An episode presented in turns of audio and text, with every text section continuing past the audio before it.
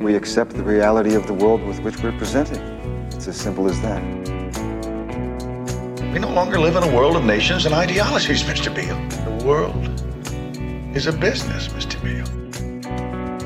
Go, go on without me. It's just go. A good soldier never leaves a man behind. Because I wouldn't give you two cents for all your fancy rules if behind them they didn't have a little bit of plain, ordinary, everyday kindness. Life, uh, finds a way. Welcome to Silver Screen Biases, where we dig into a critically acclaimed movie and evaluate the truth claims within it. I'm Nelson, This is Jeff. and this week we have with us. I'm Connor. Thank you for coming, Connor. Yes, welcome. Uh, so, for some some context, Connor and I go Connor text. some Connor text. Connor and I go way back. Uh, we are friends since high school, and we have Connor on to, to talk with us about a a very uh, sensitive topic that I'm very uh, passionate about. Connor is currently a well. T- tell us what is your role? So I am a sergeant in the U.S. Army. Um, I'm a combat medic stationed at Fort Bragg, North Carolina, at least for another month, and then I'm moving to Fort Carson, Colorado. Colorado. And uh, when Connor first decided to enlist, he and our third musketeer uh, avoided telling me until like the weekend before you left I did do that. because they were scared that I would be upset. Were you upset? um, upset's not the right word for it. It's like Okay. you know, I I think that what Connor does is an incredibly valuable thing, something that mo- most people aren't willing or able to do. Mhm. uh, and a thing that would exist even if there wasn't a government, right? There's always going to be pr- private defense contractors, Right. and they're always going to want medics. I just don't like who he does it for, and for reasons that I think are are very understandable. Connor's not Save going it- to to well, comment. Yeah. I am not. I have no comment on government issues. Current government Current issues. government issues. That's right. All right, and uh, Jeff, what movie are we covering this week? We are we are reunited with Stanley Kubrick today. That's right. Uh, we are watching. We watched Full Metal Jacket, um, 1987. First impressions. Um, better than Clockwork Well, I'm going to cut you off right there because before we get into that, uh, I, we just wanted to take a moment to thank uh, our. Uh, Tuttle Were you looking for a Twins. sponsor? that's the one. Thank you, Connor. Our sponsor, Tuttle Twins. Uh, specifically, this week, I want to, h- to highlight their book, Golden Rule. Uh, I think it's a really great book that uh, has a lot to do with what we're going to be talking about today. In that book, in the Golden Rule, they learn uh, a valuable lesson. The way to peace is for blowback to cease. As the great Ron Paul said in his 2012 presidential uh, nomination run, uh, they don't come over here because we wear blue jeans. Uh, they come over here because we're over there. Profound. Yeah. So check out Tuttle Twins in the link below. Uh, if you purchase anything uh, after clicking through that link, we will get a cut of that. It doesn't increase or decrease your price, but it tells us tells them that we sent you, and we appreciate your support in that way. Now, uh, Jeff, back to you. Tell us what was your first impression of this movie? Um, so I was hesitant going into it, knowing how if you've listened to the previous episode, I'm not a fan of Clockwork Orange. Really, appreci- it's never come up. It's never. Uh, yeah. Um. Not well. Maybe it has. Um. But so I was a little hesitant. I was like, okay, I didn't know what to expect. Though. I knew it was military. I knew like it was a completely different, essentially category of film. Like it was. Yeah. It was. Yeah. So like I was open minded about it. But like I ended up not hating it. Um. There were some parts in it which we'll we'll get into topic talk about later that was was still had that iconic Stanley Kubrick darkness to it Sure. um that I've seen I wouldn't say a lot. I've seen for me a handful of military based movies and stuff and some that I enjoy and some that I would go back and watch again. Others that I would be like that was good. That was too much and one's enough. Like so so this one was one of those one's enough type of thing. Right. Um for mostly because of some of the darkness and some of those dark moments and just um and again we'll, we'll get to that moment later but um but overall I liked it better than Clockwork Orange and I it, it exceeded expectations just because of what I was going into. If that makes sense. Sure. Yeah. Was this your first time seeing it, Absolutely. Connor? Was this your first time it? seeing it? Absolutely not. Oh. Uh, I've seen it probably two or three times before. Okay.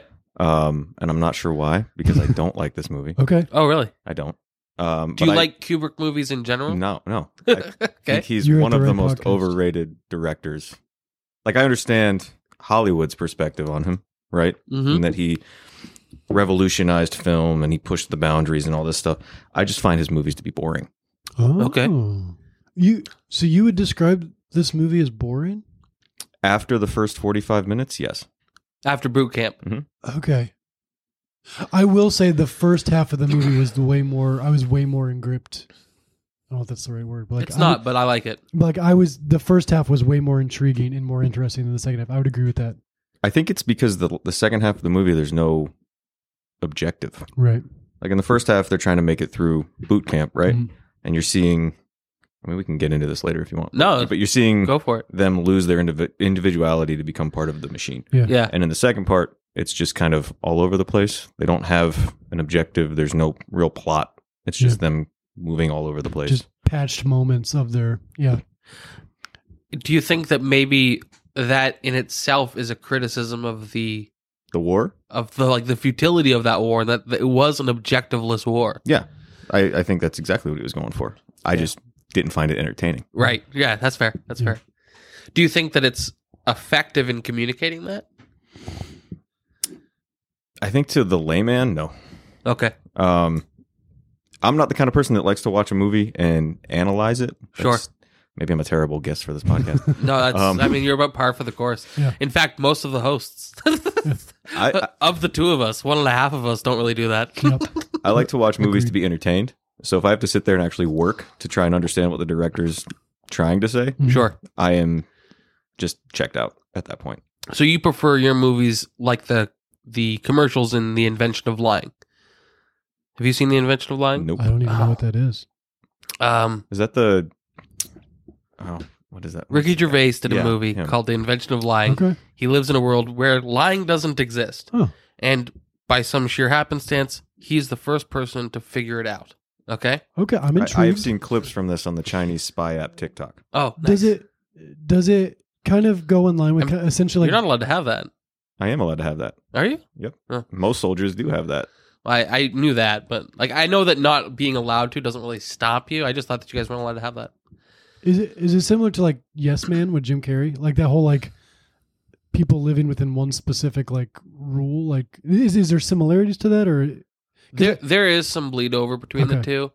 Um, but specifically the reason I, I brought it up is because in the invention of lying, there's an advertisement for Coca Cola. And it says, Hi, I'm Tom from Coca Cola.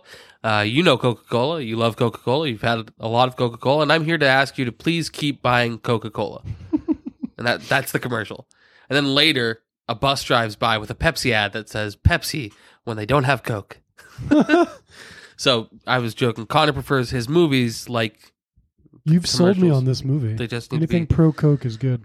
Coca Cola. big fan of Coke. Yeah. I, I agree. Yeah, That's what keeps you going, huh? Yeah. And it's out of your system in two days. A little bit of booger sugar. Yeah. Wait a second. That's illegal.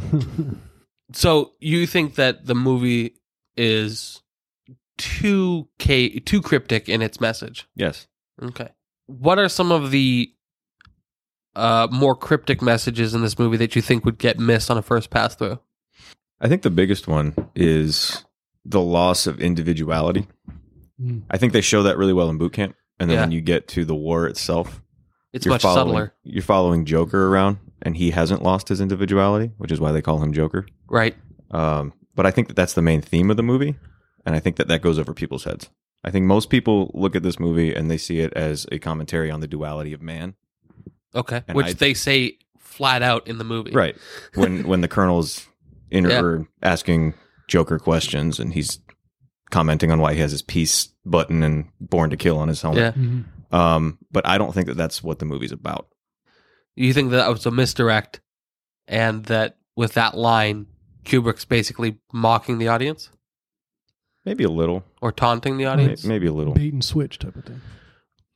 We've gotten into the weeds a little early, and Jeff, I apologize. There's no need to apologize. important production information that we handle up Yes, top, it's and, all right. and and I want to get to that. All right. So, uh, like I said, Full Metal Jacket. we'll be back to that, Connor. I, hold that thought. 1987. This movie was filmed. Uh, it took took over a year to film it, so it's probably started production around 1985 ar- around there. Um, I found a statement that said that there was a person who got married, conceived a child, and had that child within the production of this movie. and So- divorced that child. Well, that it didn't go into that, but but um, but this this the production of this movie took time. Um, but yeah, it came out in 1987. It, a runtime of 18 out, months isn't a whole lot of time for a movie. Well, I mean that fact makes it sound like it's long. Married, conceived. I mean, could have been a shotgun wedding too. I don't know. Sure. It didn't say what character either. So, um, but hour and fifty six minutes is the runtime. It is rated R.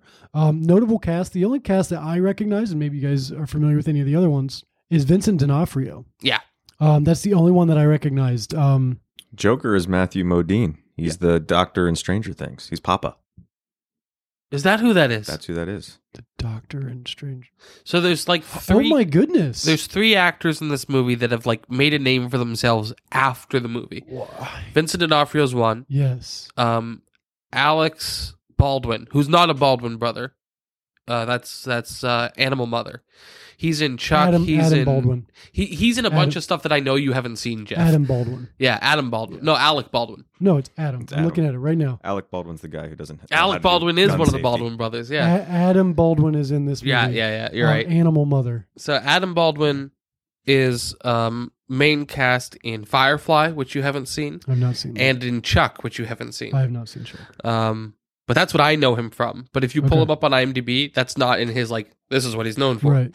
And you said that Joker is That's Matthew Modine. He's Papa in Stranger Things. is Matthew Modine the actor's name yes, or Papa in Stranger That's the- Things? that's the actor's name. That's fascinating. And there's another breakout actor from this whose name I didn't recognize, and none of none of the productions that he's associated with I- I recognized. it's kind of vague. Yeah. One second, let me pull that up. Cool fact, Nels. Yeah, uh, mm, I'm really good at this, guys. Uh, what's the name of this movie? Full Metal Jacket. Oh man, I'm s- in such a brain fog. I have such a brain fog from this head cold. I don't know if you've noticed, Connor, but in the last like three months of episodes, I'm coughing in the background constantly. I've edited out a ton of them, but like I can't get them all. I hadn't noticed. I was actually just really distracted by your audio quality in that The Doc Dixon prestige episode. Oh man, that that uh, I I did everything I could to clean that up, and it, It just worse. was so so bad. Uh, Arliss Howard, Private Cowboy, had a prestigious career after this. I don't recognize the name. I don't really know the stuff he's been in. The other Can you person, call that prestigious then?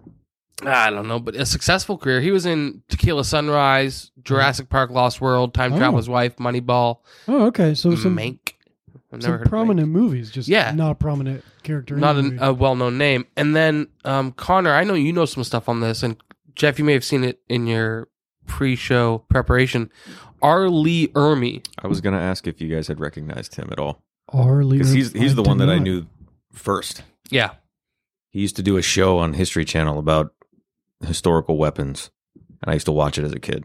I'm looking him up right now. well, this movie was his first role. Right. He wasn't actually supposed to be an actor in it. He he, He was- This is the drill sergeant, right? Yeah. Okay. Yeah. He was he was there to. Well, sorry. I, I Oh, totally you're fine, interrupted. fine. He he was supposed to be there to instruct the person acting as the drill instructor, and Kubrick was like, "No, you're in. Like you're doing. You do this way more natural because it's where he was. That's what he was." And the guy who was Yeah. supposed to be the drill instructor, Oh, I don't he know got this. recast to be the guy in the helicopter that's shooting the civilians as they're flying in. Oh, that, Oh. that was one of the dark moments for me. That was Really, you think that's dark when when the Yeah. guy is shooting That- down? that I was- don't know. I yeah. disagree. Okay, um, this Arlie was one of the most lighthearted moments in the movie. I watched this show. That's that's incredible. Yeah. What's the That's name of the so- show? Um, uh, it's it's History Channel. Uh, that's the channel. Shoot, what's the name of the show? I'm looking it up. While you're talking about that, while, Yes. while you're looking that up, Yes. so Adam Baldwin's character in Firefly and Chuck are very similar characters. Okay. and very different from his character of Animal Mother. In Chuck and in Firefly, he is he he is the gun special the weapon specialist in both, right? So he's got the big weapons and stuff like he Mhm. does in in in this. But in this he's uh much more outspoken. Um in the other two he's much more the strong silent type. And so it was interesting for me seeing him in his first role being such a uh I thought he was a very likable character a- a bit of a lunatic, but they all are. in their own ways. Yeah, I have a problem with that, but we can get into that later. I, I'd look forward to it. Yeah. Um, so mail call, Mail call. Okay. uh, 2002 2007. How He is that was- He was spelled? the host, M A I L C A L L, and then actually Lock and Load with R. Lee Ermey. Um, TV series, 13 episodes. That was His a name sounds like it's an anagram or a fictitious name. Yeah. And then um, Kubrick remembered he was in a documentary about that. And then he had another show for 31 episodes called Gunny Time with R. Lee Ermey. Um, so yeah, so he's a yeah, and I know I recognize Oh, him on wow. the earlier one. Mail call is the one that I remember. That's- that's people the- people would write in questions about weapons from Yep. like throughout history, and he would go over the weapons and show them off and how they worked and what they were used for. Was it scripted or is he just that good? I'm sure It- parts of it. It was direct. Yeah, I mean, I didn't. Rec- I I didn't recognize him, but just now I pulled him up on IMDb, and him as an old man, I certainly recognize. Yeah, he just passed away a couple years ago. 2018. Yep. He was in Seven, Mississippi Burning, and Texas Chainsaw Massacre, none of which I've seen. Also, a fun fact about him: when he was in the Marine Corps, he made it, I believe, to staff sergeant, and in the movie, he's a gunnery sergeant Yeah. because Okay. that's the senior drill instructor. And Does that mean he was promoted? the well, the Marine Corps actually promoted him after he got out because of his role in this movie. They said he did such a good job being a gunnery sergeant in this movie that they promoted him after he retired. I find that shocking, What and Yeah, what did and I'll they get have- into why later. But I'm gonna remember. what did I'm- they have to gain by giving him a promotion post employment or commitment to that role? I don't think they gained anything. Okay, it was I think just it more was like an just honorary- a symbolic thing for PR him. thing. Okay, which is okay, why I got after you. this movie, everybody just called him Gunny. That was his Oh, his nickname Okay, until he died. there you go. Interesting. That's fascinating. I'm glad you guys. Re- I I would never have known. Like I would not have. That that's fun. Um, eight point three out of ten on the IMDb um, ratings. As of recording this, this is 105 on the top 250. Um, and the last facts here I got for you is on the Rotten Tomatoes, 91 tomato meter, 94 audience. I think those are all. I think it's worth all those scores. I I agree. I agree. I know Connor, you disagree. I don't necessarily disagree. Okay, so you, so you think it's a good movie, you just don't care for it. It's not your Yeah. preference. Okay, that's fair. So that's all the facts I've got. Well, and you've got the budget. Now. That's What- right. What was the budget? The budget. So, uh, estimated budget, you're, if you look it up, you're going to see two numbers 17 million and 30 million. Uh, the discrepancy there is that typically the, um, the publicity, no, not publicity, publicity. publicity budget. Thank you, man. That's why I keep you around, Jeff. That's You looked at me. I'm not sure why. I know. I should have looked at Jeff. Uh, the publicity budget is typically twice the budget of the production budget. So, uh, thirty million is how much this movie cost for production and publicity. In uh, today's uh, money, that's seventy-seven uh, million dollars, or seventy-seven point three ish. Uh, cumulative rate of inflation since nineteen eighty-seven, one hundred and fifty-seven percent. So there you go. And then the last thing we do before we get into the meat and bones of this is we ask our guest a couple questions. Uh, so Connor, we have three questions. Just questions. some for light, light Yeah. questions. super I've just heard. chill. Yeah. So the first one is, what is your political bias? And this could be you could this could be broad, vague, short, long. Take as much time as you want.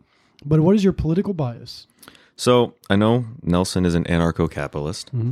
Uh, I would say that I am more centrist, libertarian with a small L.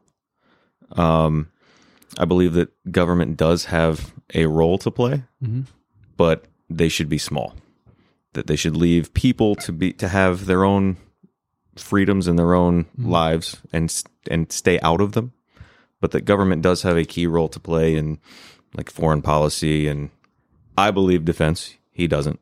I know that. Mm-hmm. Um, so I would say that that's kind of my political Cool, cool. political leanings. Is that a position you came to largely before or after your experience in the military? Mostly before. Okay. Is that a political stance that you think is somewhat common in the military? Yeah, uh, I would say it's either that or leaning toward conservative. There's Okay. not a whole lot of. I mean, there are some liberal. Dressed as dogs and stuff? Yeah. Oh, yeah, all the time. We there actually have our of- own separate dog bathroom. Is there a lot of furries in the military? There was at least one and he was discharged.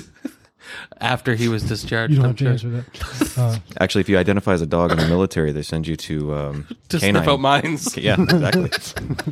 you get assigned a handler. It's the fastest way to get a promotion. Fun fact about the, the the military: the dogs are one rank higher than their handlers, so that it is a crime to abuse the dog. wow. See, to me, um, it would seem much more sensible to just say, we have a rule that you don't abuse the dogs, rather than to promote the dogs. but I mean, like, I guess it has its own internal logic. There are a lot of rules in the military that get broken on a daily basis. For let sure. me tell you. Hmm. Are you saying that everybody's abusing dogs? No, I don't think anybody's Nelson, abusing there's, our, dogs. there's our next podcast.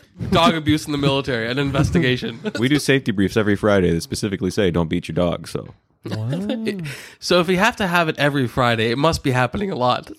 there's a lot of things that they say in those safety briefs every Friday. Okay. Say, um, was that it for the political topic? Yeah. Okay. The second question is Who'd you vote for? the last 30 ballots? What was your yeah. um, what's your religious bias? What's uh, where where are you at currently when it comes to a religious perspective? So for religion, I grew up going to church every Sunday.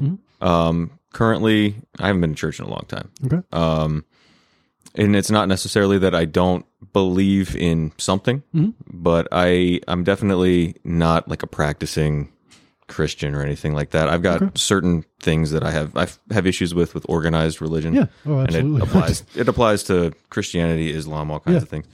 Um, How do We you feel about unorganized religion? I'm for it. yeah, okay.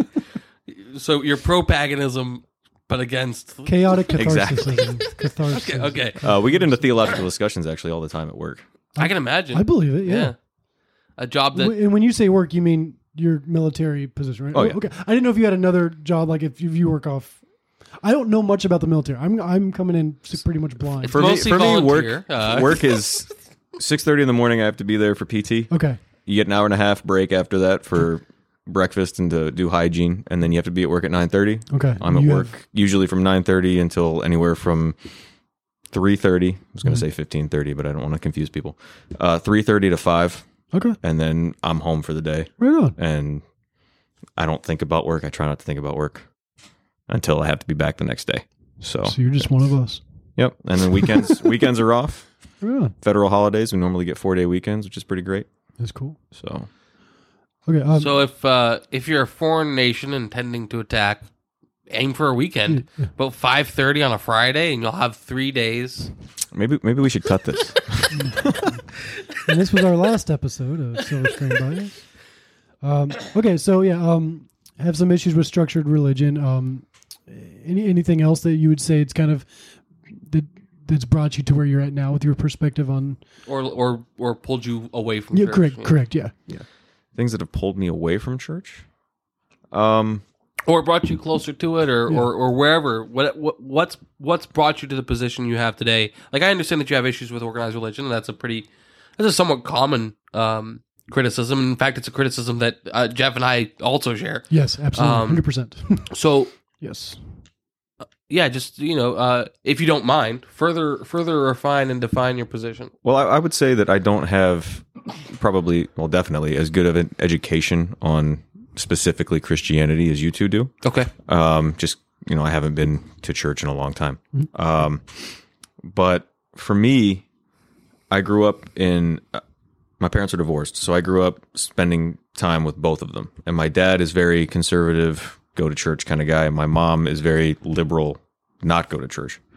Um, so I got both sides of it, and parts of it that I just didn't fully accept were when I went to church, there were a lot of things that I saw as picking and choosing from like the Old Testament. And again, I can only speak on like Christianity. I can't speak on other religions, but specifically for that, there were things that they would pick and choose from the Old Testament that I was like, why are we talking about this when you're saying that the New Testament is the definitive word of God because Jesus is here now and all this stuff. Um, but then there's one specific thing, aspect of secularism that you don't agree with, so you're going to pick that from the Old Testament and just things like that that I didn't agree with. For sure. Yeah. No, it's Um, as as a long time practicing Christian, I hundred percent agree. Long time practicer, first time caller, right? I'm Yeah. actually a long time caller, first time listener. you guys never pick up. Uh, no, I, I, I think that any honest Christian looks at the church and says, "There's a whole lot that we're not getting right." Yeah. And if they don't see that, I, I don't, I don't think that they're they're looking critically. Yeah. So, but no, I, pre- I appreciate Yeah. you saying Thank you all for that. sharing that. Yeah. Um, any, anything else before we go on to the last question? No, go for it. Okay, awesome. Thank you so much. Um, our last question for you here before we we, we deep dive here. Um, what, what's what's your favorite movie or favorite couple of movies that we can kind of get an idea of like when you watch movies, where do you like to? Yeah. See, If not- you were gonna take a girl on a date, Okay. See, To that, watch that- a movie. That could be a oh, different straight out of Compton. yeah, He I mean, if it's not that, I mean, are you even are you even a man? Uh, that's that's a tough question, honestly. I, I like watching movies, Mm-hmm. but I don't know if I have a definitive favorite. Okay. Do you have, do you have a specific genre that you lean towards or categ- cat, category and genre? The same I'm thing, trying to like- think back to high school and think if there's anything specific. Ross was way more of a let's watch X than than you or Yeah. I were. I mean, see, I don't. There's not even like a movie that I watch every year because Okay. it's my favorite. I would say like miniseries. Oh, I yeah. watch Band of Brothers every year. Yes. Um, That's so on brand for somebody in the military. it is, especially people, someone that works with paratroopers, and it's a show about paratroopers. Do you watch when you watch movies? How often is it a war movie? Not often. After joining, not often. Before joining, um, it was probably one of my favorite genres. Hmm. Yeah, I remember that much. Now I watch those movies and I see all the mistakes that they make, Mm, and I'm I just I, it takes me out of it completely. I'm pretty sure I watched Black Hawk Down with you like five times in high school.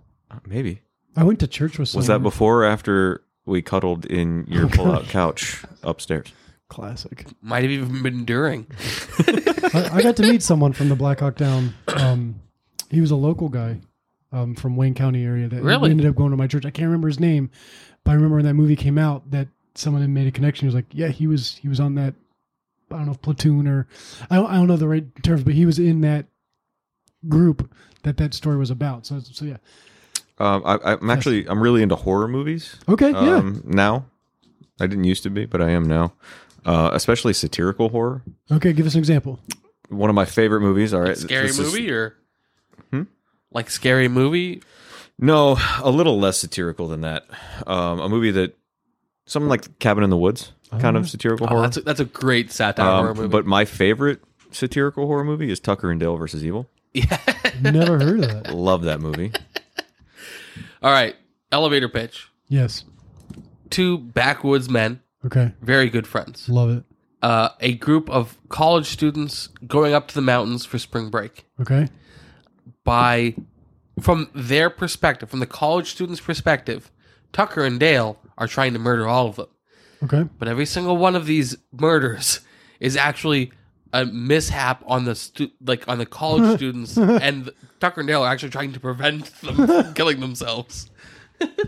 that's the elevator pitch. I'd it's wa- great. I'd watch that. And even though that that's a spoiler of the entire plot of the movie, like it's still 100 percent worth the watch. Is this modern or has this been out for a while? yeah, It's probably been out for what, like 10, 15 years Okay. now. yeah. Alan Tudyk is one of the main characters. in Oh, it. okay, yeah. And Alan Tudyk, of course, had his big break in Firefly, just like Al. Uh, I'll take your word what, for it. what's his name? Adam Baldwin. Baldwin. Adam Baldwin. Right on. Well, awesome. Um, is there and you you've listened to our podcast before? Is there any episodes that you've um you've listened to that you have any notes on or any thoughts about? Like strong agreement, or- disagreement, Yeah. additional uh, uh, Any- opinions.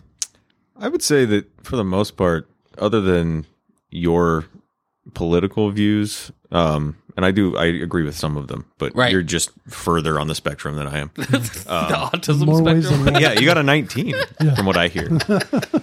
It's public domain right now at this point. Um, but I don't, I don't necessarily disagree with a lot of the things that you guys say. Um, favorite episodes?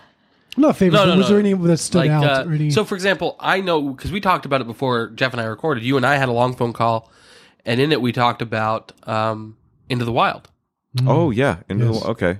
Well, because That's your favorite movie so, so far. far, that so you've- far, yeah. I- I- within the category of the top 250, that's my favorite one so far, and still is. and that's that's a movie that I remember watching with you multiple times, Nelson, in Yes. high school. yeah, Um, and it's a movie that I very much enjoyed when I was a teenager, Mm-hmm. and because I I loved the romanticism of being a nomad and going out and kind of being free and finding your own way and all this stuff. And now I watch it, and I just see a selfish idiot Right. who makes terrible decisions and ends up dead in Alaska. Yeah. So I remember watching it with my dad once. I got him to sit down and watch it with me when I was still in high school. And that was his takeaway at the end of it. And I was like, how how is that your takeaway? You missed so much. And now I come back to it as an adult. I'm like, no, dad, you're totally right. absolutely. but I still love it. But again, that's that's perspective, right? Yeah. Back then, it didn't feel like we had people that relied on us. Hmm. Now we do. Right. So Like for you, the entire nation of America that's right. All, All- 330 million of them are looking to me Yeah. for guidance. on their gunshot wounds. Wow. Call me flabbergasted. Any other movies that we've covered already that, that you had a, a thought on? I don't know. I'd, I'd have to think about it honestly. I know with Groundhog Day, you disagree with us and uh, you, me specifically. I disagree with you that it's not a good movie. I don't. So I- That you wouldn't. You said you wouldn't put it in your top two. yeah, I I want to clarify because maybe I, I I misspoke. I like Groundhog Day. I think it's a good movie. I think though that if you're an adult and you haven't already seen it, there's so many comedies out that like it's gonna feel reductive only because they're paying homage to it. I got you. All right, so let's get into this movie. Um, Yes, let's. uh, so this movie is essentially has two acts. The first act we are following. And that, that's bizarre in itself that it's two and not three. Yeah, there's, u- yeah, it's usually well. There, you've got the. I was about to quote the Prestige, but I forgot. I forgot the lines. third act, which is called the Prestige, anyways, um, Is not in this movie. is not in this movie. Yeah, No, like so. The first half is you know you're following this group of individuals. ragtag. Yeah, um, and you're following them and watching them come together as and become, as you said earlier, part of the machine. And then the second half is watching that machine go to work. Um, so before we get into some of these specific biases, as someone who's in the military, um, currently active, and first of all, thank you. Like, thank you for your Oh, service. please, I- please don't do this. Okay, okay. Well, Thank you for your service. thank you for your service. Um. I genuinely okay. We, we can bypass it. But I, I, I do appreciate. I'm it. grateful, I'm yeah. just. I don't think I've ever once grateful. thanked Connor for his service, and I'm going to continue that trend. well, I used to work That's at what Chip- happens when you're born in Canada. I used to work at Chipotle. I used to work at Chipotle, and I'd get in trouble because I would comp every military person that would come in, and I wasn't allowed because I'd always go through all of our daily comps. I would end up spending more of this the store's money because I was like, no, thank so so yeah. But I just I'm grateful. So, anyways, moving on. Not to get all mushy over here, um, but um, as someone from the military and currently active in the military, what are some things that, and not specifically storylines or themes, but what's something that initially about this movie that just sticks out to you that's either good or bad or like um Let's let's go with one. What's one thing in this Okay. movie that you were like totally inaccurate? I hate it. I can't get past it. I like it. Yeah. Totally inaccurate. I was just about to talk about all the things that I thought were accurate. Actually, I know. I, I figured you would, Is- so I wanted to put you on the back All foot. right, is there what's- more accuracy? absolutely. Like Okay, at- cool, at okay. least in the the boot camp part, Okay. absolutely. If you want to talk about things that were totally inaccurate, um, it's the way that all of the Marines act when they're in Vietnam. Okay. It's it's their complete loss of humanity, and and just that they're these killing machines. They all have nicknames. That like none of them are individuals. Yeah. Um, that was a part that I really had a strong issue with. Now, Connor, and this is going to sound to the folks at home like I don't know my own friend. Have you seen Active Duty? I am active duty. If you're talking about if I've seen combat, Yeah, sorry. Deployment. Um, that- is I don't know the. What, yeah. What's the definition? Like, would, would deployment mean over? Like, what's so a deployment is anything that takes you away from your home station. okay? So there's there's CONUS deployments, which is continental United States, Okay. um, and there's OCONUS deployments. There are people. OCONUS is is outside the United States, Sure. um, and there are people that are in the military Continental that will United tell States, as a foreigner, does that include Alaska and Hawaii? it does. Okay. Um, but there are people that will tell you that anything that isn't direct action combat in a war zone is not technically a deployment. Okay. Like people deploy to Kuwait all the time just for training or security reasons, Mm-hmm. whatever. They'll tell you that that's not a deployment. But you're still away from your family for six months, so I would consider it a deployment. It's just not Sure. a combat Yeah. deployment. I, Okay. I That's see that. fair. I see that. You were present in Afghanistan for the withdrawal, correct? I was not in Afghanistan. Okay. I was part of. You can keep this in, by the way. Okay. I was part of the mission for withdrawing um, all of our troops from Afghanistan. Okay. Wow. So I was not at Fort Bragg. I was sent someplace else. Um, I won't get into details about that, The moon, but yep, we were on the moon. Um, we were just putting the flag back up. It fell down. Space Force. No, we uh, we got sent somewhere else to help with or facilitate soldiers getting out of the country to go to Afghanistan. We were going through all of their medical supplies, making sure that they had everything that they needed, um, putting things in shipping containers that were missing that we stole from the Air Force. Sorry, Air Force. Um, but we needed them for the mission. So I was part of that. I was actually supposed to go to Afghanistan, and then President Biden stopped all troops from leaving uh, past a certain date, and the date that I was supposed to go was one day after. Oh my goodness. Okay. So I didn't end up going to Afghanistan, but I was supposed to be there for it. But I've got a lot of friends that were there um, at HKIA, the airport. Now I know, uh, for occupational reasons, you can't weigh in on your opinion on these things. I, I just want the details. I President, just want the details. yeah, ju- just the specific. like- Anything that can be redacted. right. My understanding is that Biden committed to plans established by the previous administration, Donald Trump. Is that correct? That is correct. So, So they they even though it was scheduled withdrawal, you were still scheduled deployment for the day after the scheduled withdrawal, or did they change the date of withdrawal? no. So the, the scheduled withdrawal was a hard date. Okay. This was before that date, and it was just to send. You okay there? That whiskey's so smooth.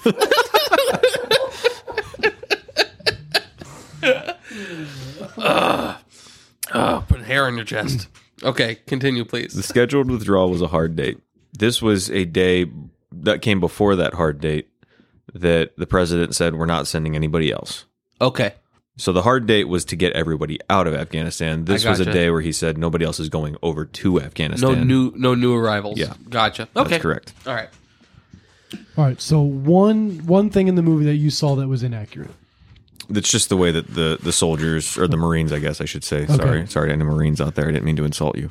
Um, the way that the Marines act while they're over there, uh, it's just right. it, it feels more like a, a caricature of Mhm. real military members. That's fair. Now, Probably. do you as some in, in I mean But you've not you've not yourself seen combat. No, That's right. But I, I have plenty of friends that have that have, I've heard plenty of stories. Um, we do a lot of training. We see a lot of videos. I mean, I've been spun up for deployments about ten times, and just every single time, For whatever reason, for whatever reason, they get canceled. I So, do pray a lot. Yeah, Yeah, I pray a lot that my my boy Connor doesn't. Well- not that you don't see combat, but that you are safe. I'm uh, I'm heading to an infantry division that's supposed to deploy to Iraq soon. So Start praying harder. Uh, do you have to go through? Is this part of your requ- like? Do you go through like military history or like? Do you have to? Do you know much about the Vietnam War? I guess is what I'm kind of leading into. Like, are you familiar with past excursions or um, military? do, do you mean personally or like while you're in the military? Do acad- they Both, Acad- actually. I'm curious. Do the- academically. how much how much military history does the military teach you? Yeah. Not a lot, actually. Okay. Um, so when you're in basic training, there are, at least for the Army, there are some classes that you do where they teach you some of that Army history specifically. It's not big military, but usually it's restricted to just the Army. Um, but it's not a lot because there's a lot more hands-on training that you have to do, so they don't Sounds focus hot. on that. That makes sense. um, Wow. Personally, I would say that I am more familiar with like World War II Okay. history uh, over Vietnam, World War II, and Cold War history, just because I have family members that were directly involved in those Okay. conflicts. Adolf Hitler, for example. That's right. He was my grandfather. Um, You can write that down, folks. he's the reason why my arm just won't go down. it's just like, he's the reason I have this silly walk I do.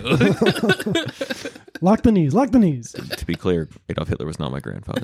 my grandfather fought Snopes- against Adolf Hitler. Snopes would have would have figured. in a that. one-on-one boxing match.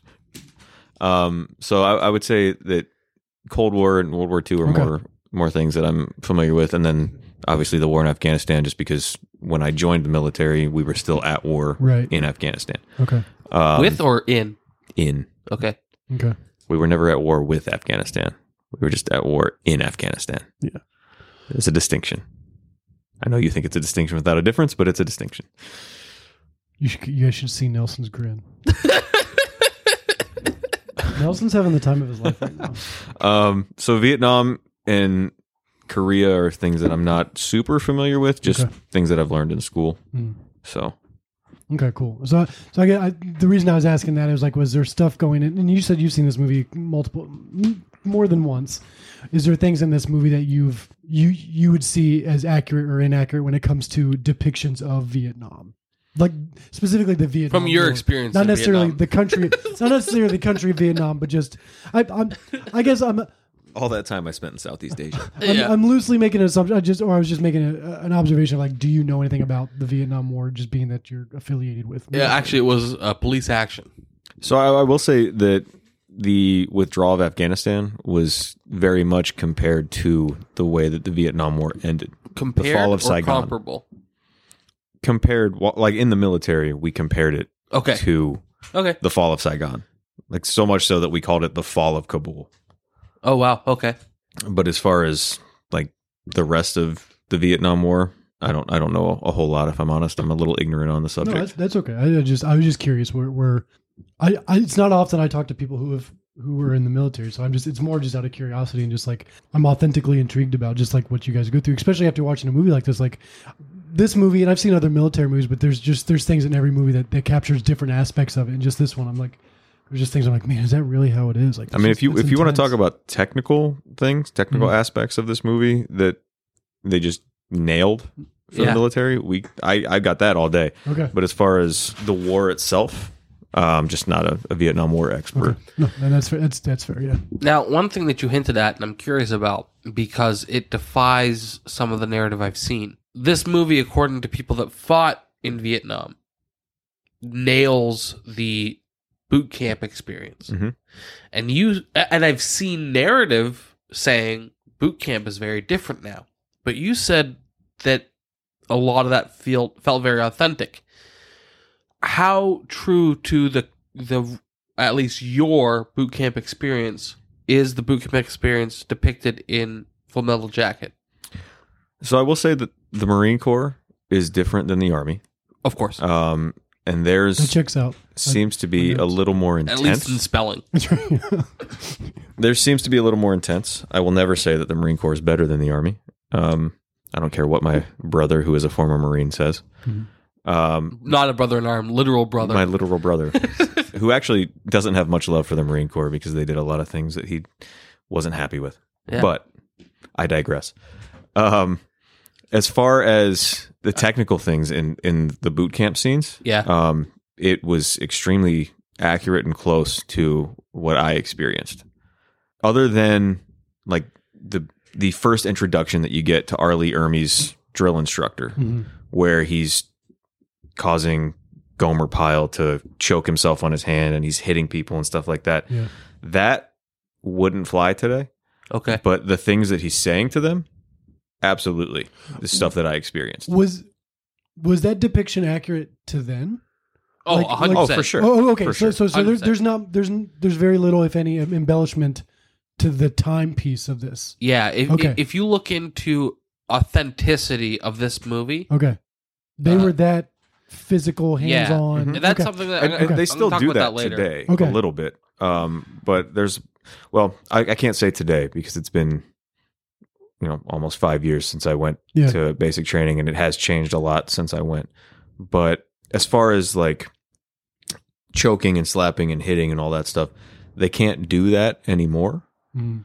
Um, That doesn't mean necessarily that it doesn't it, happen. it happened. I saw aspects of it happen, Yeah, just not to that extent. yeah Sure. I but like the the things that they said, the things that he was saying to them, all the the racist things, all the, the swearing and the, the belittling sex, the, them. sexual and stuff. So- about, that stuff that I saw for sure. Okay, One question I have specifically, because he makes full eye contact with a black man when he says there is no racial bigotry here, and then lists serious racial slurs, Right. including a specific uh, word that begins with an N that I will never repeat. preach. Have you heard that in the military? No, Okay, because for whatever reason, and there's there are a lot of good reasons, that specific word is at a different category than most other racial slurs. and you you commented that you heard a bunch of racist stuff in the military. Not not a bunch. Let me clarify. It's From not that I've, I've heard a a, direct bunch. quote. They only ever said racist things. I don't remember saying this, so this could be stricken from the record. Roll back the tape. Um, so again, for, I can only speak on the army, but for the army, there is a an equal opportunity program right. that we have to do. It's an annual training that we have to do. We have to do that and sexual harassment and assault every year. Okay. Um, and that specifically goes over things like that. And it, it is 100% not tolerated. For sure. If any of that happens, you can report that person and they will get in trouble for that. Gotcha. But it does happen.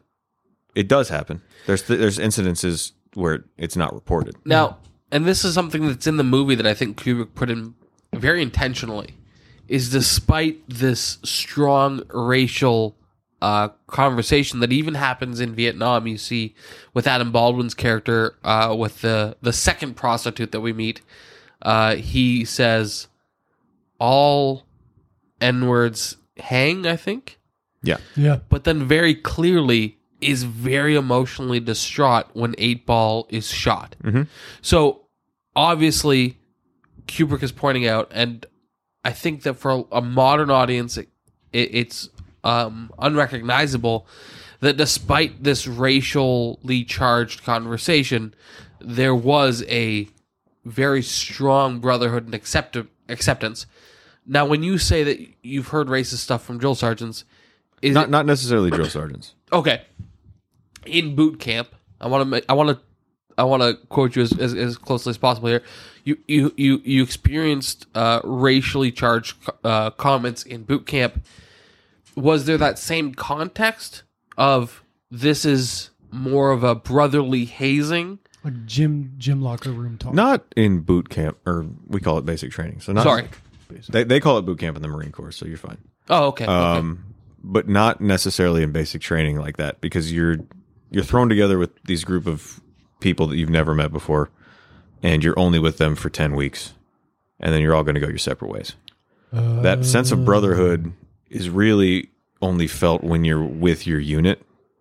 Once you get there, once you get through all your training, then you develop this friendship and this sense of brotherhood where you are willing to die for the person next to you and and you'll say things to them. Uh, there's a lot of dark humor Of in, in the military. yeah Just the nature of the job. yeah same thing Um, with medics right like it, it- like paramedics in a in a in a A medical field. civil civilian context, paramedics also have dark humor. Mm-hmm.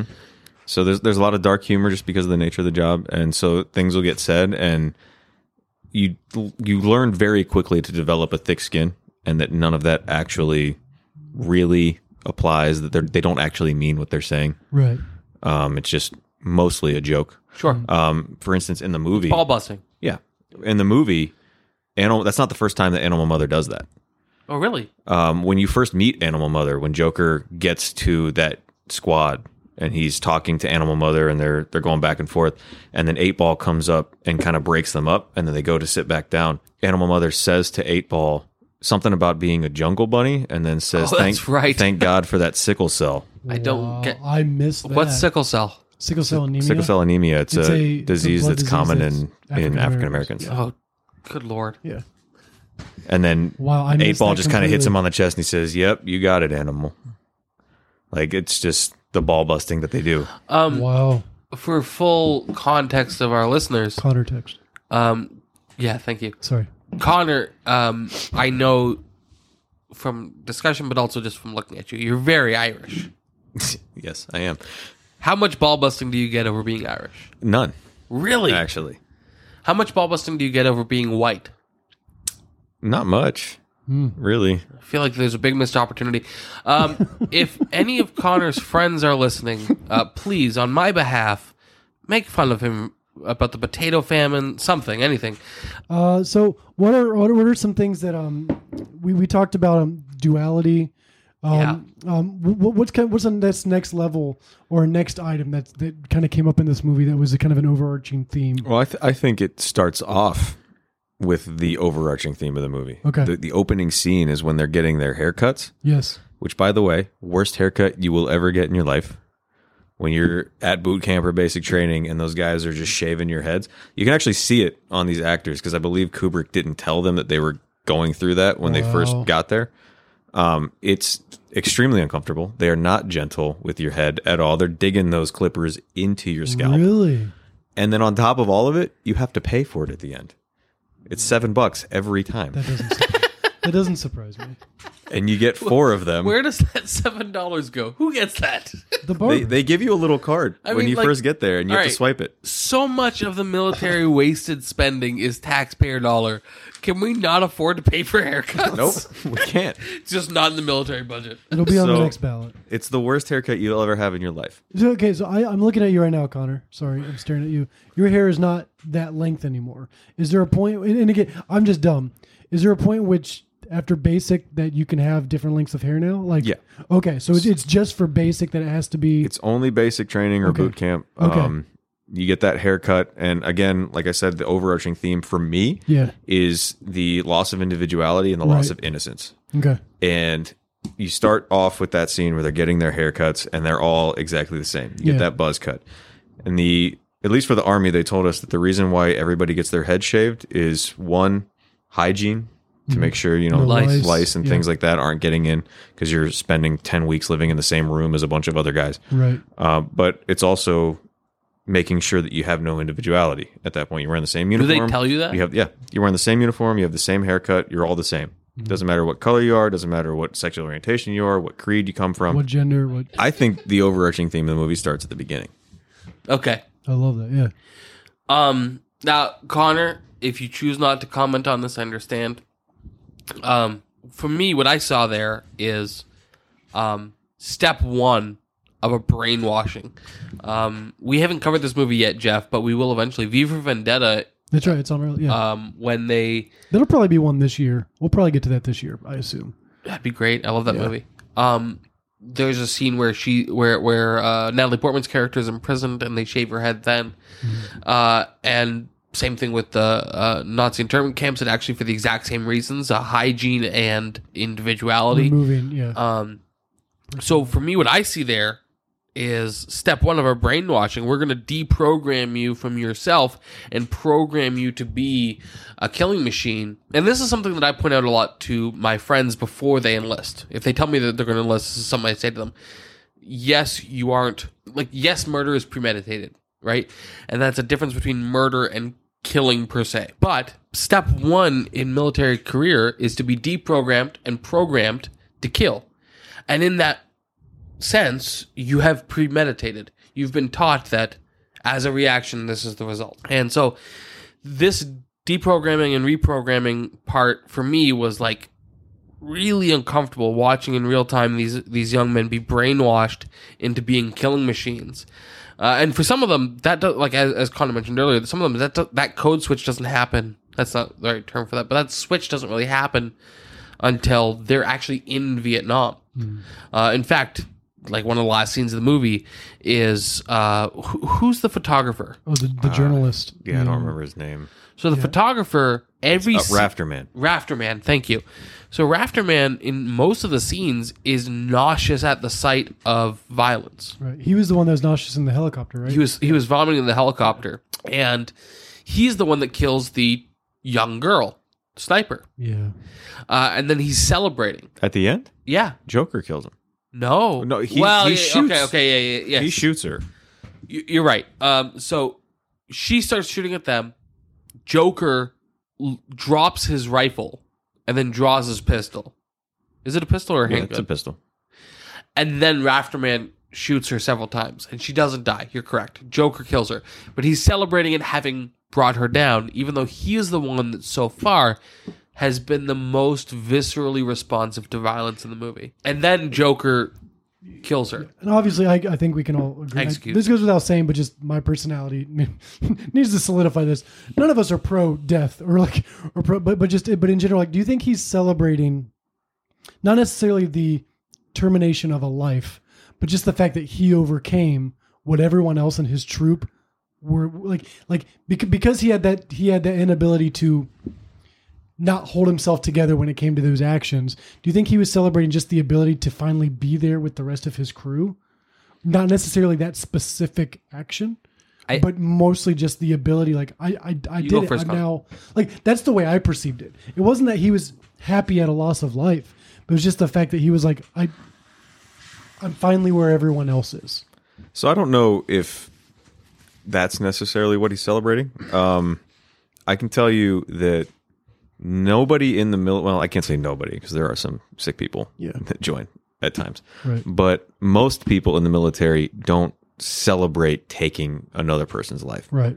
Um, you're doing it not even because of yourself. Like it, it- you join the military knowing at some point you could die, Yeah. and you just have to accept that. But what really drives you and take a life. yeah. But what really drives you is protecting the person to the left and right of you. So I think more he was just happy that he saved Joker from getting killed. I get that. Yeah. I, okay. Yeah, that makes sense. And I would say And that would be that would be a visceral emotion. Yeah. Like, that Ah, would be something. Yeah, yeah. That would okay, Absolutely. That, that that would that makes sense. Okay. and I would say that that's a distinction without a difference. Distinction without a difference. So break that down for me. he's celebrating having saved Joker's life. Yeah. Absolutely. I can't disagree with that. But he's celebrating the like the way that he saved Joker's life was by Removing a life. taking a life. Yeah, exactly. Now, yes, as Connor pointed out previously, technically he didn't. Joker does moments later, but he is celebrating that he was able to be violent in this mm-hmm. situation. Now, listen, I'm a I'm a pacifist, right? So like celebrating violence, it's, it's always going to hit me the same way. I understand that there's additional context here to the violence. I get that. But ultimately, he's celebrating that when the when it mattered, he was able to be violent. Good. You can Tell me why correct I'm if wrong. No, no. Like I, I don't necessarily think you're wrong.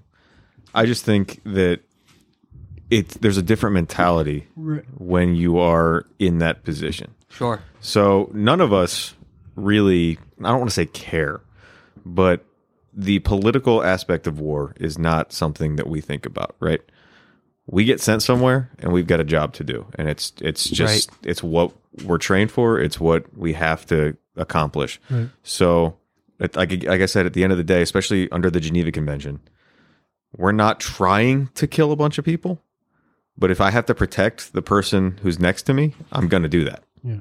I will say though that throughout this movie, it is very emphasized that these are killers. Yeah, and that's why again why I brought up earlier why I think that this is more a caricature of Okay, the way that that's fair. real Yeah, yeah, people would act in that situation. With with what you were saying, Nelson, I kind of made a comparison to something in my personal life, and uh, without going into too specific details, my wife and I recently adopted a child. A beautiful child. And that and that that joy for my wife and I came from someone else's grief. Lindsay and I at no point were happy about the fact that someone took a loss for us to take a gain. But at that same time, we had that juxtaposition of emotions of like utter joy, like unexpressible joy because we finally achieved something we've been striving for. So we were joyful, we were excited, we were we were very emotional.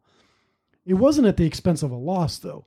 So could it be possible that that kid, Raft was it Rafter uh, Ra- Rafter Man. Ra- Rafter Rafter Man. Man. Could it be possible that his expression has nothing to do with the violence at all, except it, it could just be the fact that there is a, a life saved. Like there was, And a, it's there, the relief that you feel in that high stress situation. so so he's not rejoicing at all that there. may- Maybe this is a perspective. Maybe that that there was a loss, but it's just the fact that there was a a life. but I, I also don't think that that's what Kubrick was going for. If I'm honest, Okay. I'm, I'm projecting my own personal biases into this. Same. Yeah. Yeah, Um, absolutely. I think the entire point of this movie is that that loss of innocence Yeah. and that loss of individuality. Yeah. And so Sure. maybe Kubrick was trying to show that he was happy to be part of the group, that he finally got that kill that everybody else had already gotten. You know what I mean? Yeah. Yeah. I think in reality, he'd be happy that he saved his brother in Hundred arms. percent. Yeah. But maybe the movie's trying to say something else. Yeah. if we can step back um, a little bit chronologically in the movie, the first moment that got me in this movie was Pyle's, the, the culmination of Pyle's character. Yeah. I, I actually, I saw it going a different. I was, I was receiving the way they were setting him up a different way. I was seeing him as someone who's overcoming this this lack of uh I saw him being as like the hero of the story, not not becoming essentially a villain or a not a villain, but like someone who got twisted. Indoctrinated. Right. Like that that caught me off guard. And maybe just because I had never seen this movie or like I didn't know what to expect, like that was probably the hardest part for me in this movie was that bathroom scene with Pyle. Yeah. I I kid you not, I viscerally had my hands up to my face. Look, I don't know why I do because I'm watching the movie still. I'm still watching it like this. like the hands are do- split so the hands are doing nothing. I'm watching the movie with my with the hands over my eyes. But like that was the hardest part for me in this movie because I was like I was like I was rooting for Pyle the whole time, which I which probably which was probably the point. Right. I'm like, man, like You gotta, you gotta give Kubrick his due there. Right. Oh, absolutely. And because like I never once saw myself as a military person. I, I it was it was just I've never been I was never athletic. I was never and I'm still not. I wouldn't say I've ever achieved any of these goals. But like for me, military is one of those things like, yeah, I and I had I had friends that was in the military that I graduated high school with and stuff, like very, very grateful for them and stuff. But like that was never my thing. I was I actually was scared of the draft at some point because when I was younger, 9-11 happened and the draft never happened, but like there was always I was this so happy when I hit 26. I, I really was because like I just I joined at I 26. just, I know you I did. just, I just knew that that was something like I was not going to do well. Like if they were to happen, I would do it. Like I, at the time, I was very passionate about my country and stuff. Like I was like, I'll do it. Like they're going to regret enlisting me because like I'm not gonna, I'm not to be what they want. It's like so I was rooting for Pyle in this movie because I was like, man, like that would be me. That would be the I would be the one struggling, trying to adapt, trying to connect with all these other people who've probably been preparing their whole life for this lifestyle. And then next thing I know, he's in the bathroom, and I'm like, oh no, like and that that was hard for me. I just I don't know where I'm going with this, but that was that was the first movie I was like, oh yeah, this is a Kubrick film. Like, but but my my question is, does that happen a lot? Did, did, I don't know if this is where the term AWOL comes. Maybe, maybe I don't. It may, AWOL means something completely different. But like someone shifting, making a left turn.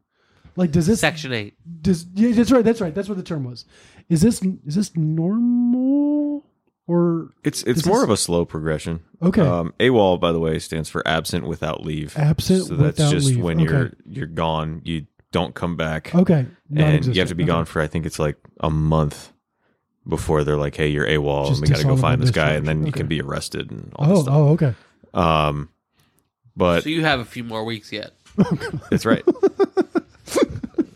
right now, I'm just out of ranks. No, uh, I'm on leave. Okay, so Um, but I would say that that transition is slower than Okay. the movie Shows. depicts. okay, Um, I will say though that Lawrence or Private Pyle, whatever you want to call him, that scene in the bathroom, it didn't affect me too much, but it made me think about an experience that I had in basic training, where it was it was very similar to that, where there was a guy who had something happen to him in reception. Reception is when you first get there. It's the first week where they issue you all of your gear, your your uniforms, you get all your shots, all this stuff before you actually go to basic training. Something happened to him. It was a traumatic experience while he was there.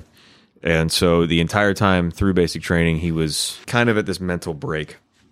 And like to the point where he kept saying he was going to take rounds, uh, ammunition from the shooting ranges we went to and bring them back to the barracks where all of our weapons were just hanging from our bunks Right. every night.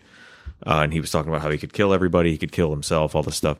Oh so they took gosh. his his weapon away from him yeah, and they put two people to watch him at all times. And when you're in basic training, you have to have a battle buddy system. So you have to have Why a- wouldn't one they just person with you. discharge him at that point? yeah. Well, they were waiting for a medical discharge, Okay. Oh, okay, okay. uh, but that takes a lot of time. Everything in the military takes a lot of time because there's red Bureaucracy. tape. Yep, the bureaucracy is the worst part about the military. Um, so they took they put two people on him instead of just one. Because like I said, in basic Constant training, you have to watch. have a battle buddy with you at all times. Doesn't matter if you're going to the bathroom or if you're going, you know, across the hall. You have to take somebody with you. Okay. But they put two people on him to watch him, and he went to the bathroom one day, and the way that our bathrooms were set up, uh, there was like stalls on one side, and it was kind of like a horseshoe shaped, and then on the other side was the showers. And so these two guys that were supposed to be with him were kind of on the shower side. On the stall side, it faced the street, and there were windows that were about two and a half feet wide at the top of the wall that you could open. And they heard one of the windows open, and then this guy jumped out the window. and it was only a two story building, so he didn't die, but he hit the ground, and you know they they stopped all of us from going outside, Yeah. but we're all watching through the windows just to see what's going on. Right. And all the drill sergeants were around him, and they checked to make sure he was still alive, and he was, but he was obviously injured. And at that point, to go back to the beginning of the movie, asking how accurate it is when they're yelling at him, they're just standing around him in a horseshoe, yelling at him, telling him that he's an idiot, and that if he really wanted to succeed, he should have jumped from a taller building. Um, things like that. Oh my god. So, wow. um, yeah, that scene where he's in the bathroom, that's something that I've personally not not to that Right, level, right. but I've experienced in the military for sure. is there is there support like like and again obviously like 2023 like there's a lot of mental health talk just in general in all Right. all medias is there support for from the beginning of reception it was a, it's called reception Mm-hmm. at the beginning like to where you're at now where it's it's it's now your your job and it's like do you have um support when it comes to mental health or like like because like you're in a field that's very unfamiliar to a lot of people and you you're experiencing things you're training for things that is is is a fairy tale to most people like do you have like a next level type of support system for those things so so it prevents you from having those moments. That's heartbreaking There's Like- a bit of a support system like that, Okay. but the issue again is the red tape, the bureaucracy he was talking about that you have to go through.